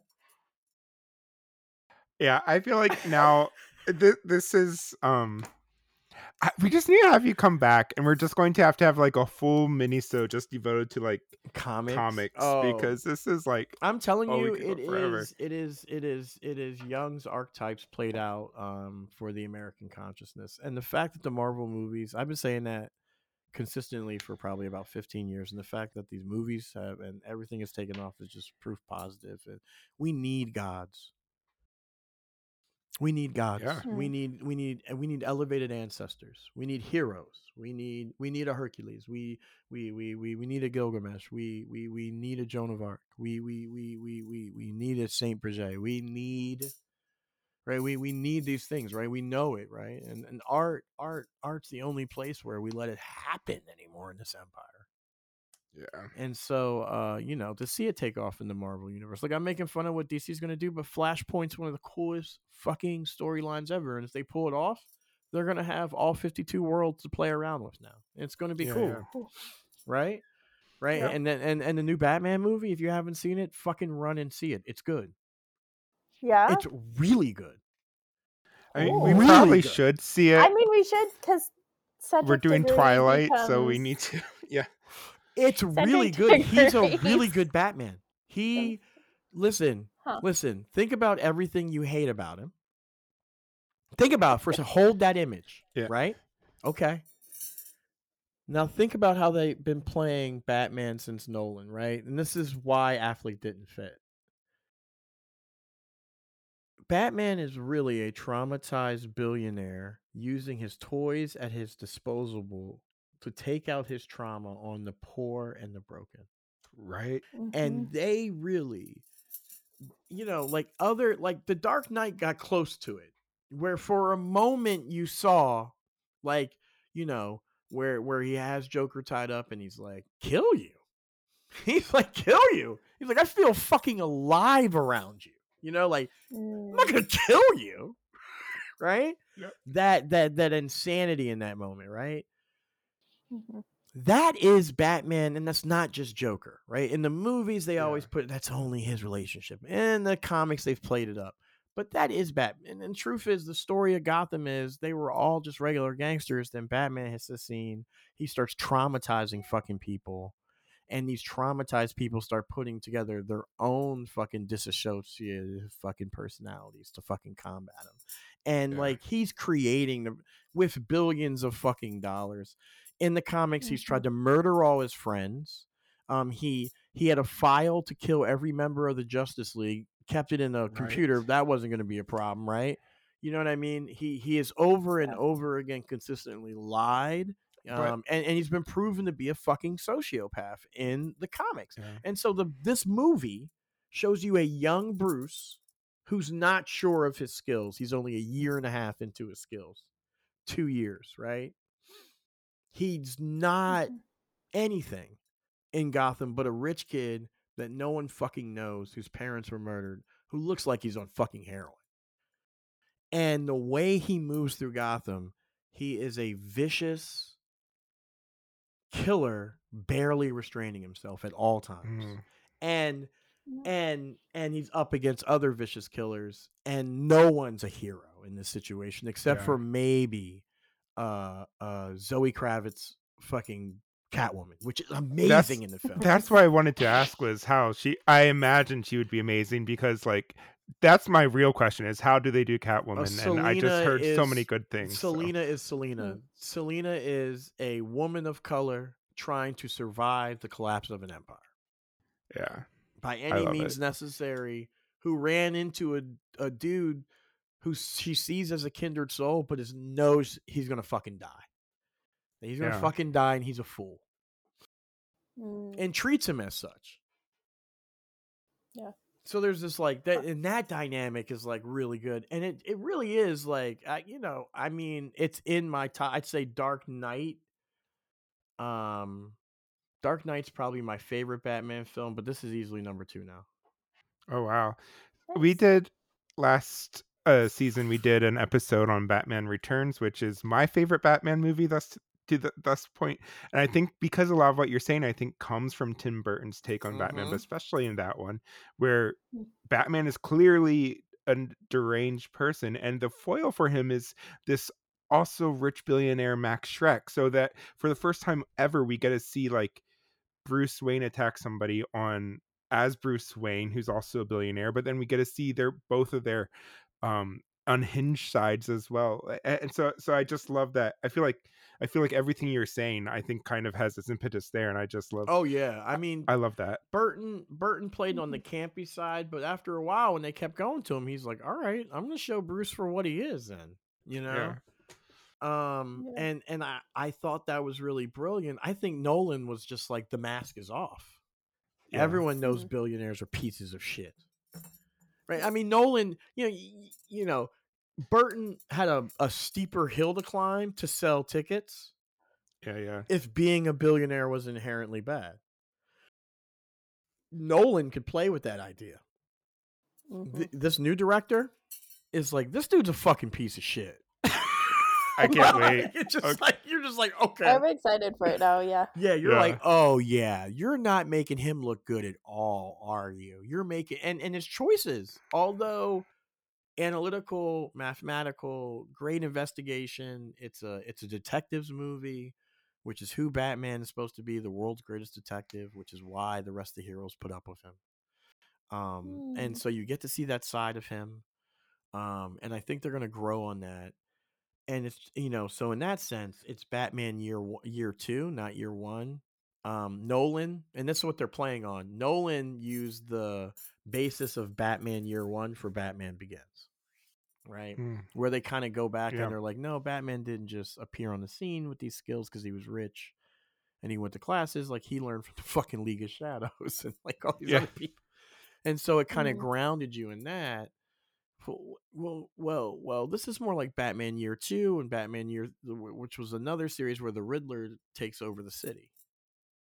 And so um, the Riddler is the main antagonist in this film, um, which I think the the the previews make very clear. Um, but he's not alone. I mean, the he- it's a full rogues gallery in a lot of ways, right? It's Gotham, right? Yeah. So you can't Mhm. you can't get in a shootout and fucking you know go bursting into one club or go flying through a bar or get into a fight on the street without some other Gotham character. yeah, yeah. And so Yeah. there's a lot of that interplay where you're like, wow, this is a seething environment too. Like it doesn't feel like Mm. there's one person because a lot of superhero movies did this shit too, where they're like they defeat one villain and then the hint of the next one comes, and you're like, yo, fuck off, Mhm. Right? Like I this isn't like- Flash Gordon, fuck off. Although much respect to Flash Gordon, the gayest and most amazing thing of my childhood was oh that my oh, that Flash Gordon movie. I am fucking Emperor Ming, motherfucker. Love it. So I feel what I'm hearing is that Lenny and I we need to start a sp- spin-off of our spin-off podcast called Comic Nerds at Church and There just go. go on this forever. Oh my god. But with both of our ADHD combined, we'll never get We'll an never get episode, an out. episode out. Yeah. Well, you know, and and and Lenny Duncan coming soon with possible autism. So you know, just added for extra effect. Me too. Yay, look at well, all of you us. know what it is? It's just like being honest. Like in the '90s, I know my parents took me to a place, and I know there was a name attached to that stuff, right? And uh, you know, the big thing I write about it in my um, I, I have a paperback copy of United States of Grace dropping in June, and um, then I have a new book coming out, which it is a follow up to Dear Church. Um, it's called Dear Revolutionaries: A Field Guide for the World Beyond the Church. I say it Mm. tentatively because I feel like the publisher fucking bamboozled me into writing this. Um. I was right, no, not in a good way, but like Okay. not, not like. I'm in an angry way, but like I was supposed to be doing something else, and they were like, "Hey, you remember that follow up to Dear Church you were never gonna write?" We're looking at this, and you know you're about 150 pages in. It looks like a follow up, you know. And I was like, "God damn it, did they trick me?" I, I can never tell, right? As a neurodiverse person, you're like, "Did I make this Yeah. decision?" Was this me? Was this them? Who Mm, Yeah. right and so but you know I, it's also the creative process right sometimes you're not making the decision i know for me when i'm at my best as a writer i'm just a channel like that that i'm Mm. just the antenna the stuff flows through me they're not my words i'm just lucky enough that i get to experience them right and often when i write stuff i mean when i go through the first draft there's whole sections i have no idea i wrote if not whole chapters um, and often, if you come to one of my book readings, I usually only read the bare minimum, the first draft, and then whatever corrections I need to make for copy edit. And so sometimes, if you come to like the first like couple weeks of one of my book readings, I'm experiencing my book for the first time with you Mm. in that way. Mhm. Um, Yeah. because of my writing style because i so anyway i do have a lot of stuff coming out um, i added 10000 words to the paperback of united states of grace i added a new afterword called an autopsy of the republic um, Oh, wow. where i talk about everything that ha- I, if you if you read united states of grace i left off on may 25th may 28th 2020 may 30th Mm. uh, 2020 i started serving for the bipoc faith leaders council for black lives um, as the chaplain to uh, on the ground activists and movement leaders, particularly black leaders, uh, um, and have been doing that continuously for a little bit, cl- coming up on 700 days um, as their chaplain, um, and officially named by, you know, whatever, you know what I mean? If, if, if you know, you know.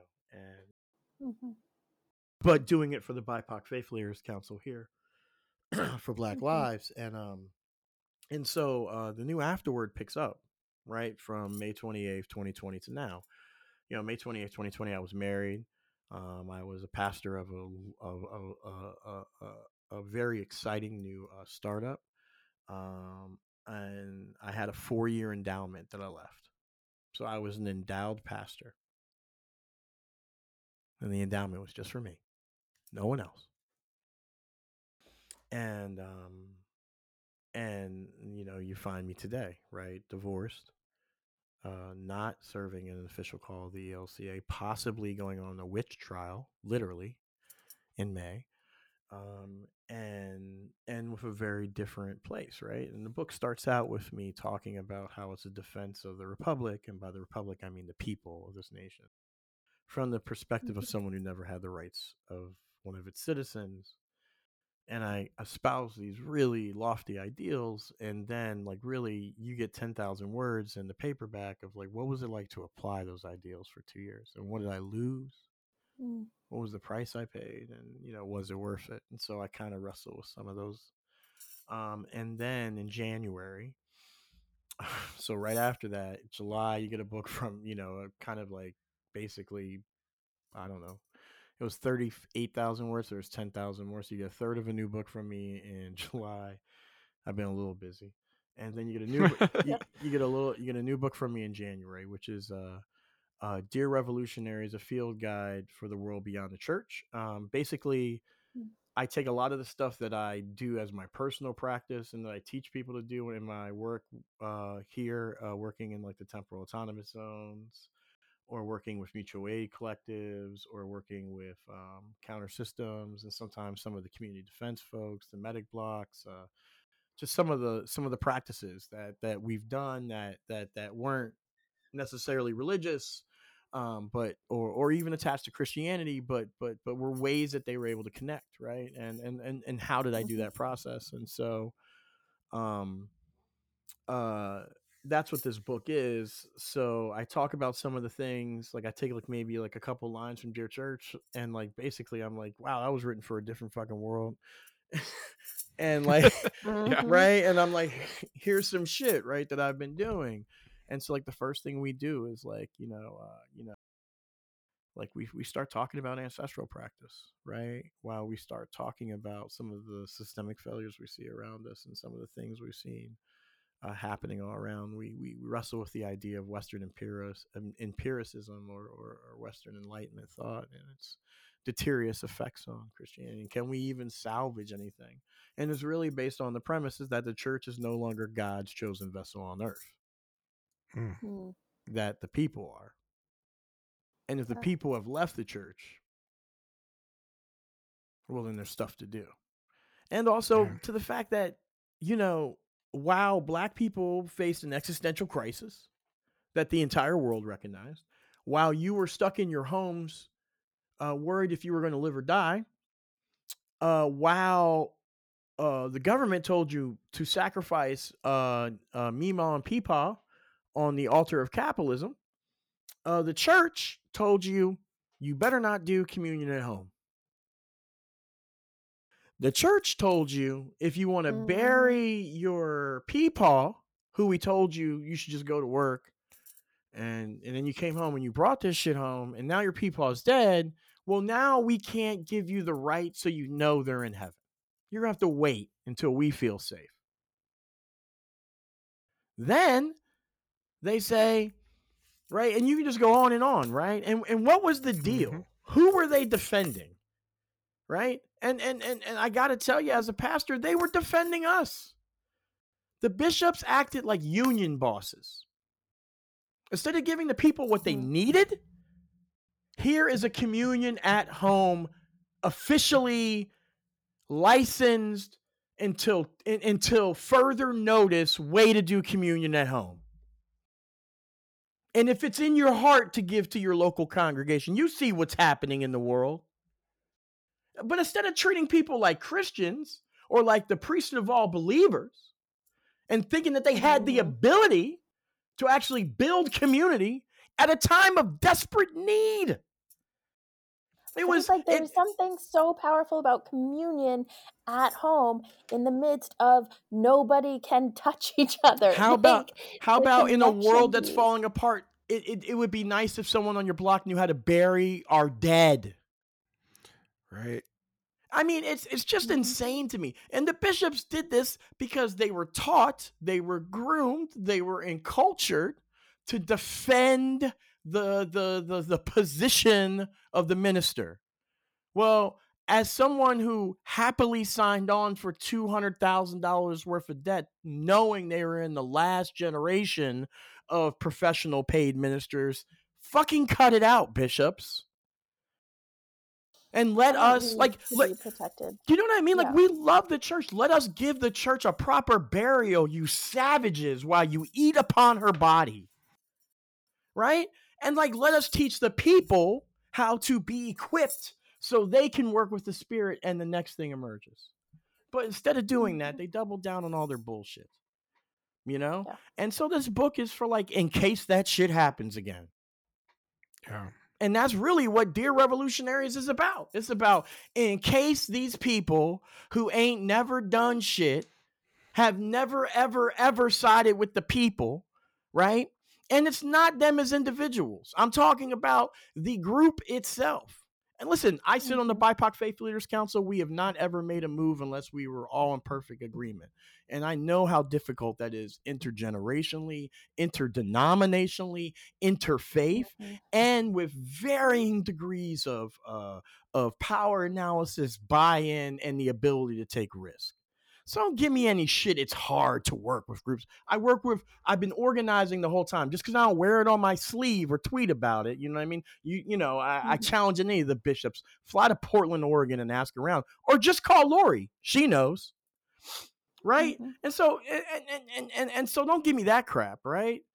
But but but but really, it's. i i I mean, it, it's it's such a stunning failure, and this is why the ELCA is suffering right now. By the way, that's why I'm talking about this Mhm.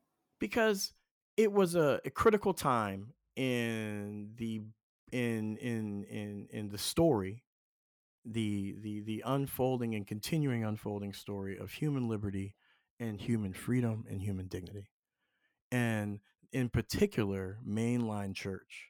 And you know, I listen. I was on a Zoom call with the uh, with the presiding bishop of the Episcopal Church and said the same thing to him. It's not just us. I don't care. Mhm. It's not just us. And I say us. We. I did it. Everyone did it. We all did it, right? But but but but but the truth is is like we failed like the humanity at a critical time. And no wonder no one believes anything we have to say. And if only someone had ran around for 4 years warning them about Christo fascism and white supremacy destroying this church. And it wasn't just me. It was dozens upon dozens upon dozens of black and brown women, mostly, Mhm. and femmes. And then white people listened to my ass because I was malish enough and light skinned enough, but, you know, and almost tolerable. So, you know, like the ELCA knew what the deal was from the beginning. They knew that this was going to happen. They knew that they were poorly positioned.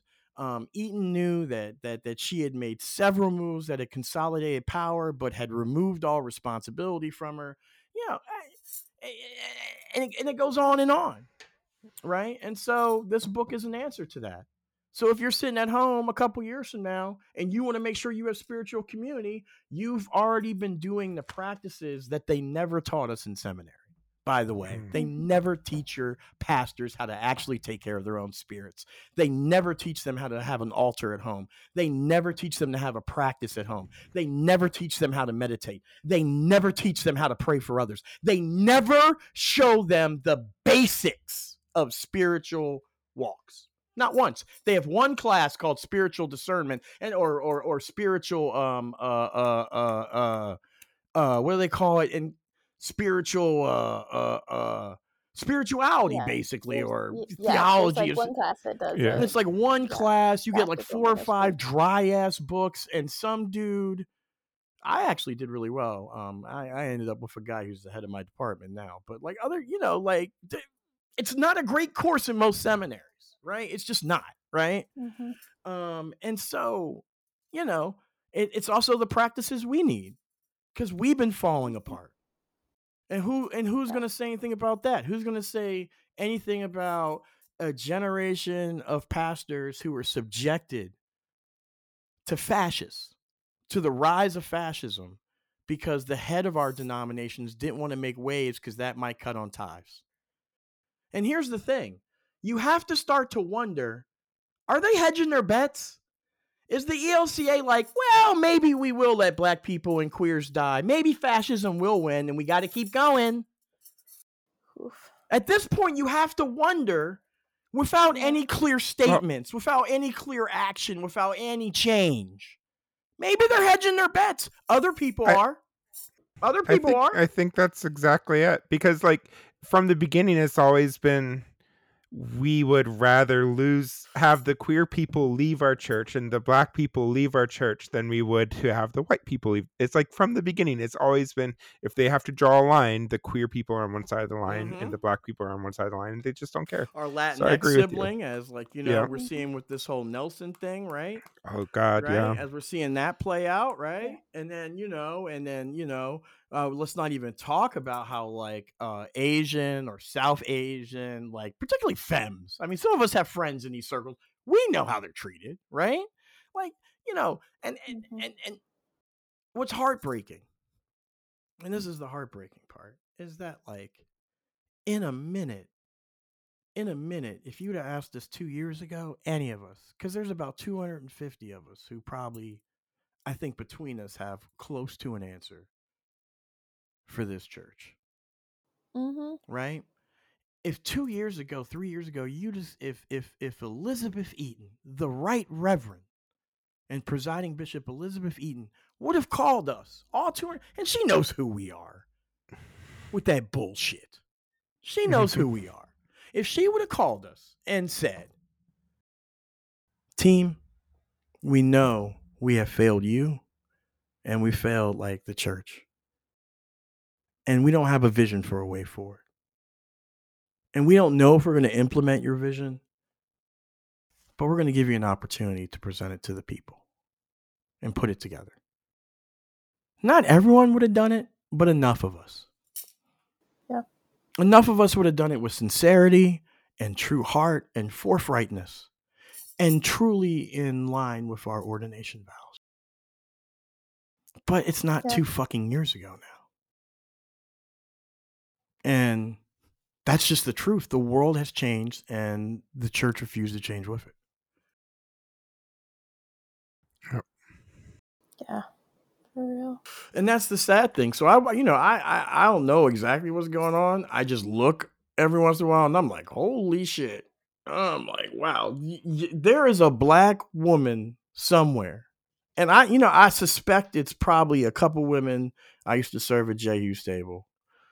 Like I suspect it's a couple. I, I suspect it's actually this one woman, Sister Barrow. I swear to God, it's Sister Barrow. I swear to God, somewhere Sister Barrow is praying for justice in the ELCA because it was one of the big things we talked about, and that's and, and women like her everywhere. It's Mhm. not a lot. It's just like it's just a chorus of of mamas somewhere. I can hear them sometimes in my sleep. You know, just singing songs of freedom, singing songs of salvation, singing songs that that, that make you want to go to the to the to, to the hush harbor of your soul, right? Mm. and and you know you're home right? Those places you know those places. And and and and and i think those women have finally turned i think those women's those women's prayers have finally turned against i think they've lost those people. And they don't have they have no idea in this church about the ancestral energy of the, those women who sacrificed some of them 50 60 years to this church right Yeah. and so, you know, um, you know, they, they got something to reckon with. You know what I mean? And they're not going to get my Mhm. credentials easily. So, you know, they can come for that all they want. I wrote quite the response. And my bishop's a great guy. He didn't he he just told me what people were concerned about, which is a nice thing for him to do. And I posted a very public response that, you know, my belief in Ifa, so-called belief that the idea that culture, religion, language, mathematics, society, and uh that any of these things are separate is a white concept. So I, I refuse that. It's not an African understanding. It's not my people's understanding. And you say, how can that be your people's? Well, 78% of uh, uh, uh, descendants of slaves in America are from a Yoruban tribe. So yeah, 78% chance it's mine. Oh, and did the genetics is. So, you know, like, Mhm. right? I, I refuse to take these understandings, right? And so, like, for, for, Yeah. for you to say I'm not a Christian because I do this, well, okay, you're not a Christian because you do that. Why do you have a bank account? Why do you have savings, Mhm. right? Why do you have to say, why are you Yeah. married, creep? You're a bishop. Why are you married? Paul said, don't do that. Yeah, man, it's better for you not to be married. You should stay, you should not be married, bishop. Right? None of that shit applies. Yeah. Yeah. Yeah. Anyway, Blade. yeah. Anyway, vampires. am There I is right? some great erotic scenes, though. I know. I I feel like I'm just gonna skip the rest of the summary, but just to say that scene where they are literally like having he is sucking her blood, but there is like orgasming happening in that scene. Oh, that is a sex scene. It's, yeah. That it's, is- it's hot. The way it's shot, everything about that scene, it is sex. It's hot. Mm-hmm. And in the meantime, there's also vampire pterodactyl skeletons. Oh yes. Which I'm super into. I'm super into that. I'm super into the fact that the Okay. vampires are really descended from the lizard side. Like kind of like vibes. It's kind of like it's like Okay. vampires are your lizard brain. And you're like, okay, I love it. okay. Or like we could get into like the QAnon stuff with like the lizard people who run the country. So vampires are like the lizard people descended from the Pterodactyls. I mean, we have talked about anti-Semitism and how vampires are portrayed. So well, they—that's true. well, Ma- Frankenstein, Mary Shelley was all about keeping the Slavs out of Europe. Mm. How's that for your feminist hero? right? Yep. Brutal, right? Brutal. It's brutal, but yeah, Yeah. vampires are another way of depicting Slavic people and Jewish people, and it's actually an anti-Semitic trope. Mhm. Yep. Yeah. Yep. So, Blade. Yeah. Blade. So one of the things that we've been doing throughout each of the episodes this season is to talk about how to talk about vampire lore and how that shows up in the movie like what we learn about vampires from the movie and then at the end in our vampire retrospectives we'll kind of compile all of the information and contrasting information but um, Well, I like how they Yeah, so- continue on the the whole Bram Stoker like if you don't believe in it, it doesn't work. Yeah. I like they're basically like no one believes in this shit, so it doesn't work. Kind of vibes. Yep. You know what I mean? Like they're not going Yeah. to crucifixes, they're going to like fucking ARs. Right. yeah yeah What's that say about where the Um, country was? You think that you think that the, that that moviegoers would think it was more believable that someone's gun could stop a vampire versus someone's faith? Right. I mean, that was that was right around Columbine, Yeah. Mm. yeah, and right before 9-11. Yeah. Yep. So yeah, that's I want to say that right before power 9 11, we knew white people were fucking vampires and only black people could save us. We were mistaken that we thought it might be Wesley Snipes, but black people were pretty close. yeah, yeah. Well, and so crosses are crucifixes are pointless, but I think it's fascinating that like so silver comes up as which we mentioned as like one of the main ways that you can harm a vampire, um, and I think in Which is out of the episodes we've done, this is like the first time that that's It's just weird because it's it's really a play on iron, iron, iron, pure iron or steel or Damascus steel was always legendary for it. Is good for disrupting evil or ethereal energy or magical energy or vampires. So iron was always, you know, the thing. And then uh, in movies because of werewolves, and I don't know where the fucking silver came for werewolves either, right? It was always Yeah. iron for Yeah. werewolves, like you know this idea that uh silver could take them out. yeah Which, like, silver has antibacterial properties, so maybe they're bacteria. I was hanging out with a lady in Florida recently, which sounds dangerous, and it is. And and um and she had silver on tap. Silver water on tap like an alchemist. I was like oh wow. I was like, ooh, wowie kazowie, kids. What is happening down here? Yeah. Yeah. I do think it's interesting in that time period when we were like getting into I don't know when sunscreen really took, but like my childhood as a very pale white person was filled with reminders about sunscreen and sunglasses. And so this idea that It was like, like, a PSA for that shit. yeah, right cuz it's like It was like, check your future, white people. yeah, like you can shoot them with a UV gun, but then like if you put sunblock on, you're fine. Yo, the fucking It's post-colonial take on Blade is is that it's really white people's future where they have to put on all this shit just to walk outside, and every once in a while, just one black person who could walk around just shoots them in the head. Oh, there's one. I mean, I'm cool with that future, providing I can also like be disintegrated into equally bad CGI. Oh, absolutely. As long as that's part of it, Absolutely. I'm We'll, cool we, with will we'll, we'll build Yeah. that into the program. okay, cool. Yeah. Um and they're the only like real appearance stuff with them, right, is that they get fangs when they eat or are aroused. Yeah, Kind of what it seems like. Or, like. like, and angry. then they can make their nails sharp. a little angry, Yeah, like or angry. what? I love that. That's like very Lost Boys. You know, what I mean? Right. It's very Lost Boys Yeah. where they're like, because Lost Boys really influenced this too, right? Because like the main Yeah. villain, the blonde guy, it's like basically uh the dude from Lost Boys, but grown up. It's like he, Yeah, Kiefer Sutherland. it's like or Kiefer Sutherland, but he left. He Yeah, he left I LA and now he's like part of a vampire coven. He's a badass. like that's kind of I like the love it. vibes. And like that whole scene where he's like, Do you want an appetizer? And they pull out the joint and you can see a little bit of his fangs. That's kind of the vibes I get when the the the the the male appearing or or male portrayed characters like flash their fangs in anger. It's like Yeah. it's like it's like punk kid pulling out a switchblade kind of I love it. Oh man, no Christianity. Christianity doesn't do shit, which is real. Garlic, Yep. nothing, right? Except for like weird garlic super powder fucking shit. And Yeah, this I- that was I feel like that was- them? No, I- Did that actually work? Because the serum? she used it basically like mace. I feel like that was just a um.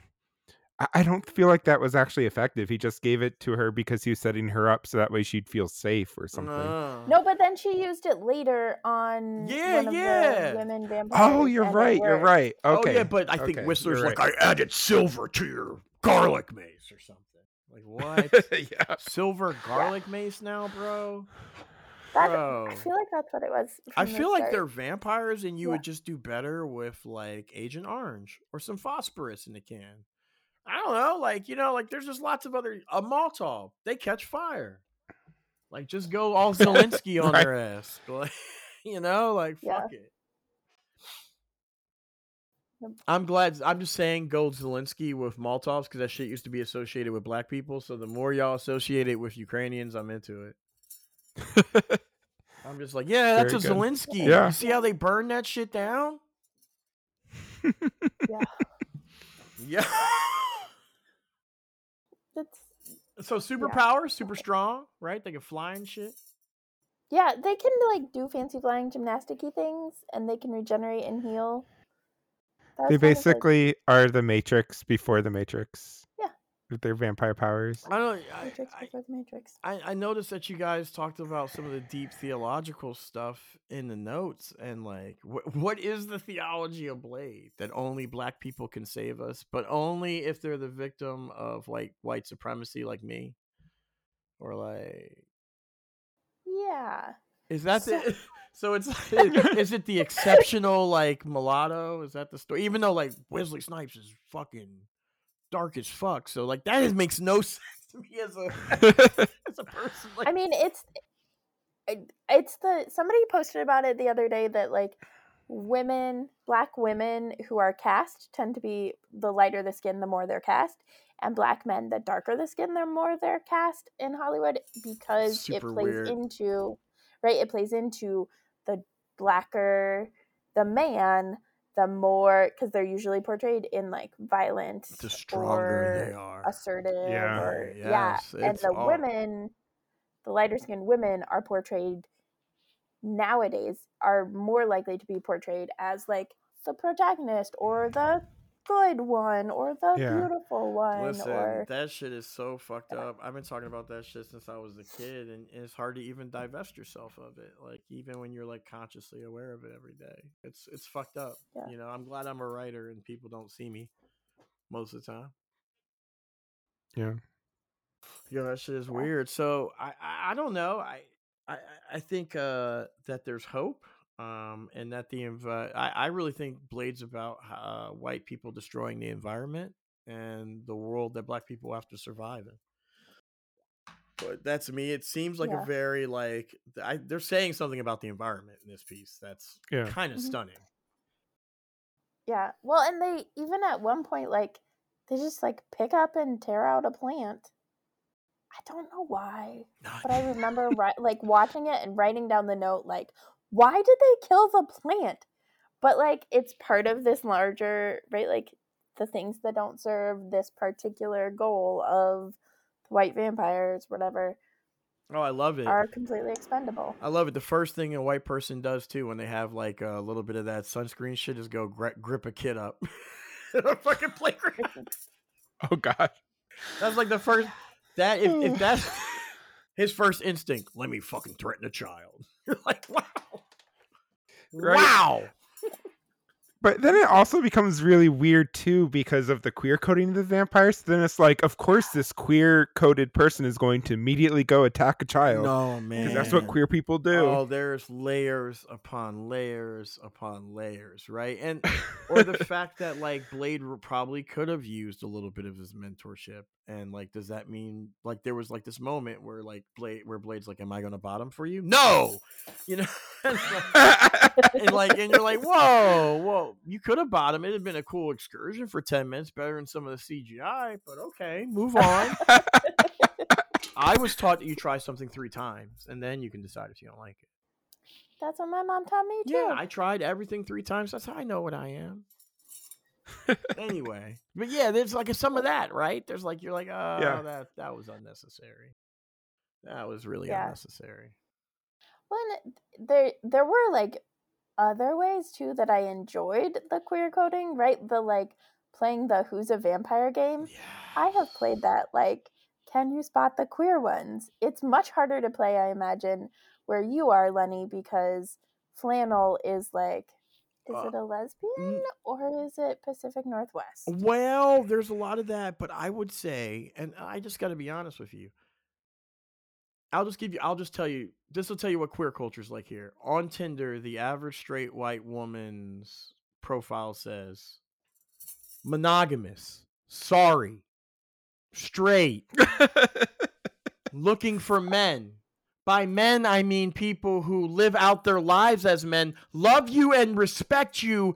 Please don't get mad at me. I just have a particular taste. This is a straight person apologizing for their taste.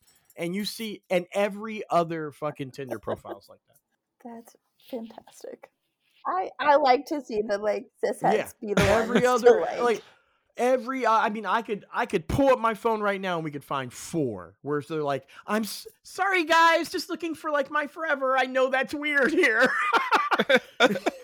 it's, like, it's like mad different now and like and like and, and and, like it it already had this queer culture but then like instead of like it being like polyamorous picnics with like kids running around it's people locked in their locked in their houses so it just has like this different kind of like yeah. so like you know all social media is flooded with this shit and like and and and so like it's to the point where every i'd say 50% of white straight women half their profiles apologizing for not being queer for not being anti-racist right? like Mm. like they literally say stuff like, Like- hey i believe black lives matter but like you know maybe there's more and like you know like and, and then you can tell like their profile changes like a week later. like it's just like it's very different here in that sense. So yeah, it, it, you could tell the queer folks because it's almost everyone. That's fair. That's fair. Midwest, it's a little harder. Oh yeah, Midwest is like, mm, is this like gonna? Am, am I gonna get lynched in this barn, or am I gonna meet a new friend? Yeah. What I For real about though, like two years ago. Yeah, Yep. no, mhm. I've, I've, I have, I have, I have made out with boys in the Midwest. It's hard. oh, that story and um your that story in United States of Grace. Oh my God. Yeah. That Yeah, Yeah. Saint Nobody. Yeah, you know, I commissioned an indigenous artist to do a piece of art for that. That's in the new book, and um, yeah, Ooh. yeah, my first crush. If you haven't read the book, it's about my first crush, and um, and uh, this really traumatizing event where we were picked up by a bunch of guys who, like, basically take us out in the woods to kill us, and I jump out the car and I never see the kid again, and it's like what uh, recollections I have of that, um, Yeah. um, and like you know all those things, and like, and like how I think about that kid like at least once a week. Um, I Mhm. think of his eyes. I can't remember his name. His name is like blanked out. It's like you know stuff that trauma does, right? Yeah, yeah. Mhm. And he was just a kid I met like the day before by the side of the road. We were just hitchhiking together, and like we kept each other warm in the morning light, sleeping by the side of a exit. And it's this really like moment in like my queer adolescence where like, I'm in love with this boy and I don't know it. Mm. and then like he's taken from me. Now, now he he probably survived, maybe just some, you know, like and whatever survival means, because it didn't look Yeah. like, you know, anything nice was going to happen to him, right?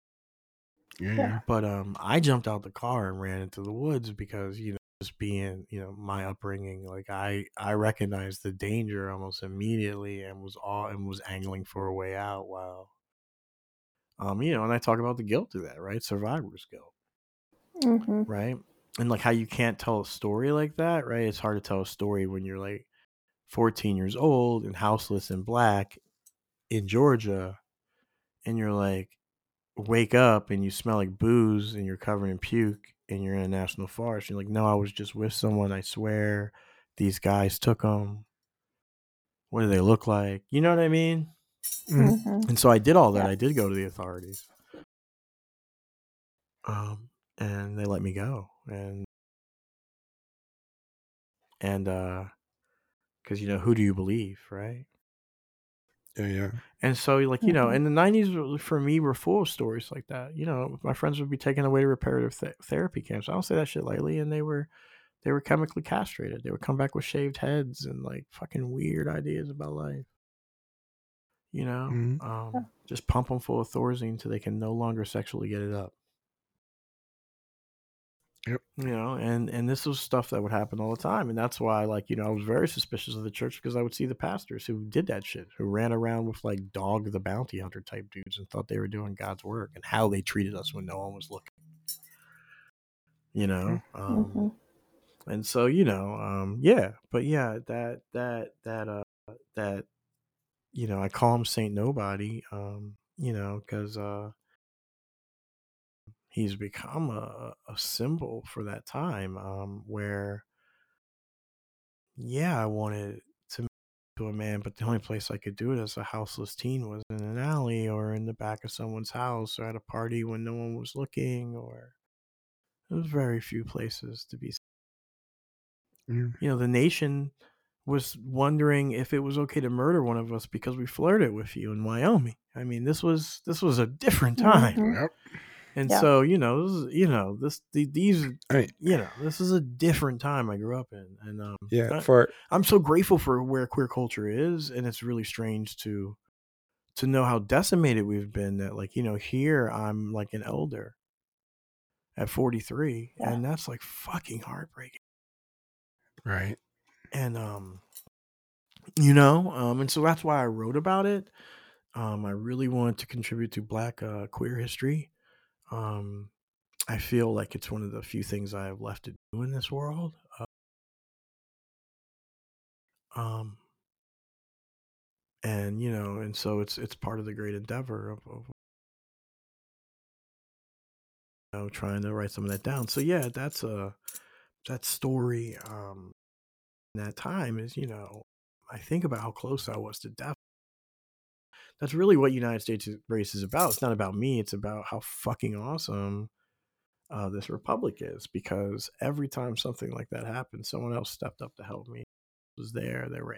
Th- it takes thousands of fucking angels for someone like me to be alive. Even now, I'm surrounded by them, and so you know, and they're all of you. And so really it's a book about you and about how great you are and and, and the stuff that you do when no one's looking, even to houseless little queer black boys. When there wasn't a power analysis for what to do in that situation. It was just people really coming from the heart, Yeah. you know? Yeah. That's the complicated shit I write about. You're like, oh, you just like pull it in into this like deep, Yeah. deep thinking, deep feels. I like art. I'm into it. And I like lamp. And that means I have to go because I'm talking like that. well, I love it. You are such a fantastic, brilliant mind and artist yourself, and so um it's just such a great pleasure to have you on the podcast and to nerd up about comics. I really do not get the chance to do that with other queer people enough because sadly comics aren't huge it's growing in the queer community but like for a while it's like you're ostracized if you're queer and like comics even though every single comic book character is drawn for these queer kids Listen, with these very like I don't know. bare titties and everything I, I was talking about. I don't know when my look became like mid '90s superhero. Oh my god I- this is how I dress every day now, and I was like trying to figure it out. Like I wear the gloves and all, and I'm like, I look like a teen sidekick from the '90s. i love it Yep, every day. This is how I dress now. So yeah, no, we can definitely nerd out about comics. that's awesome If anyone's Uh, wondering, I'm wearing Moonraker tights. If you've ever seen the 70s uh, Bond film Moonraker, I'm wearing that colorful uniform that made no sense. I love as it yep tights with a gold cape and a uh, Black Panthers uh, breakfast program T-shirt. So I dress like a superhero every day because I am a fucking superhero. Come at me. for real for real uh I think um we should quick rate the film. Uh if out of 10 what are we doing? Fangs. Fangs. So out of 10 fangs, what would you think what would you rate this film and do you have a favorite kill from it? Mm. I'll let y'all think because I can start. I I got I have to say nine and a half out of ten fangs. The only half that doesn't hold up is that real. Well, it didn't even. I think it was bad CGI even in the nineties. Like Oh, yeah. people saw it and were like, "This is not great," but still nine and a half out of ten. Uh, and my favorite kill has got to be like it was very problematic fat phobic scene but I really Mm. like that like queer coded fat vampire who was just being like just the creative use of like a UV flashlight. I've never seen that in a movie Mhm. before, so it was just kind of fun. Speaking to what you were saying, Lenny, about the um technology of this film and kind of the innovation it does to comic book technology and also vampire lore. So Yeah, you don't see any of that shit. The most you saw was in Lost Boys when like Corey Haim was like in between snorting coke at eleven, came up with stuff. You know. yeah, yeah.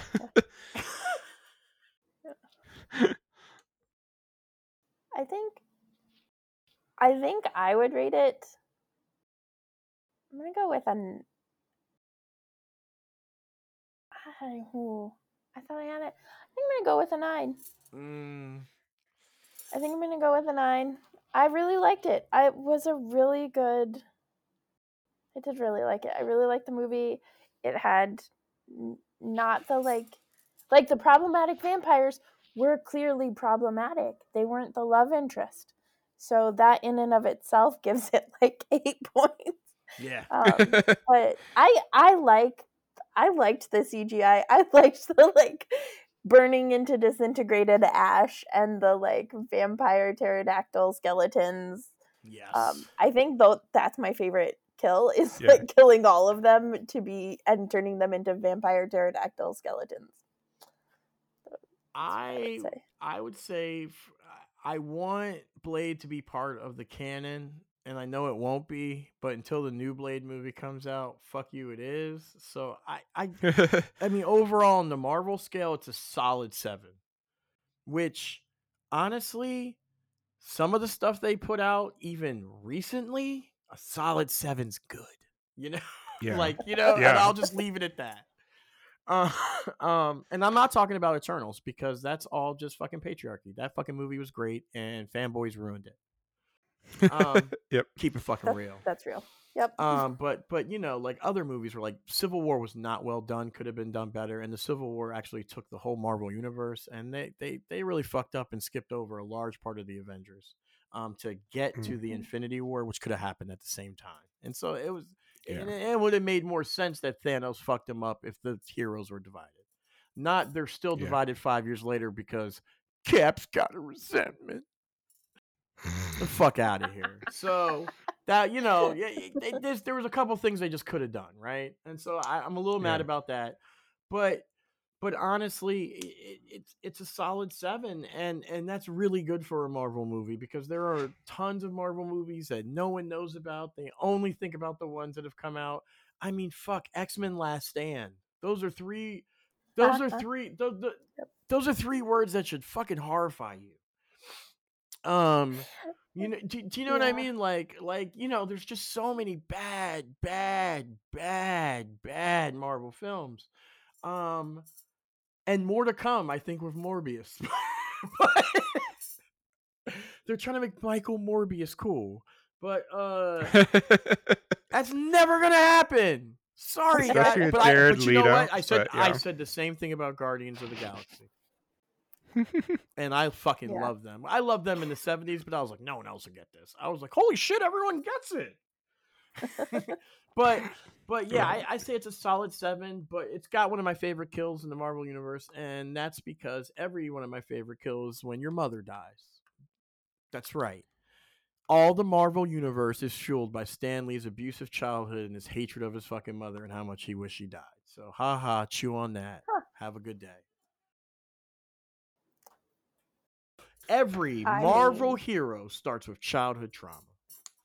Pretty Yep. much. Batman's the only one like that. See, they made the they made universe, one yeah. person the psychopath in the DC universe. In the Marvel universe, they're like, "Oh no, we're all in here, Clarice. We all yeah, we all float down here." You know, Like, it's just I love it. you know, like you know, whatever. You know, whether you want to go to it Yeah. or fucking uh, Silence of the Lambs. You know what I mean? Like, hello, Yeah. Clarice. I can smell you through there. You know, whatever. Like, it's it's those kind of vibes in the Marvel universe. Mhm. Um, and that's what I've always liked about it is the Marvel universe just seemed like heroes who were fucking winging it, fuck it up any second. And DC always felt like like like the dudes in high school who just got everything right and you fucking hated. And I hated that about DC. And what I liked about Marvel was like like Captain America was like in the 80s was like, I don't believe in America. And just wasn't fucking Captain America. and like Peter Parker can't even keep a job. He's a fucking scrub.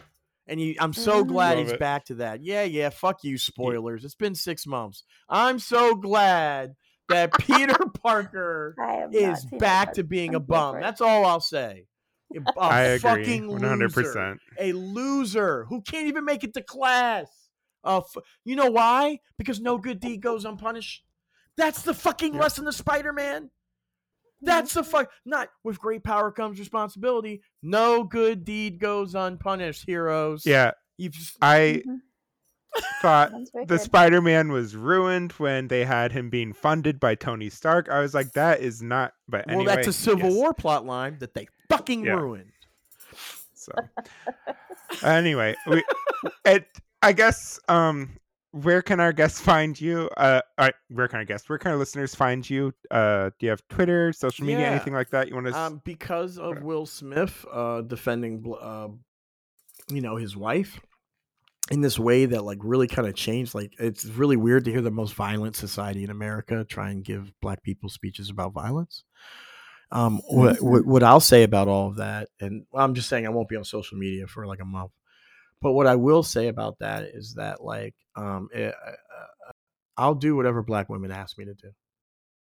And that and and the range of that runs from publicly embarrassing you intellectually, perhaps morally, Two, beating your fucking ass. Mhm. And I'm not the only one who's coming out the pandemic like this. You know, June here, T Rex, was murdered by a white supremacist who's on trial right now. She was a 60 year old woman who left chemotherapy to march for Letha and the justice for uh, Patrick Kimmons March every week.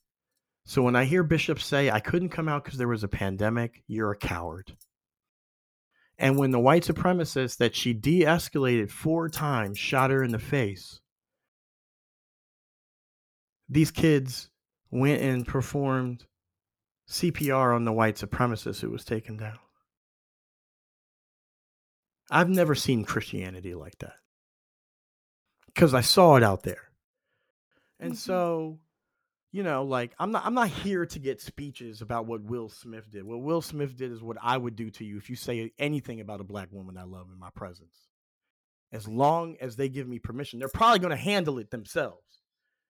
Cuz people are coming out different. And I don't think white people are, are hip to it yet, but y'all about to be.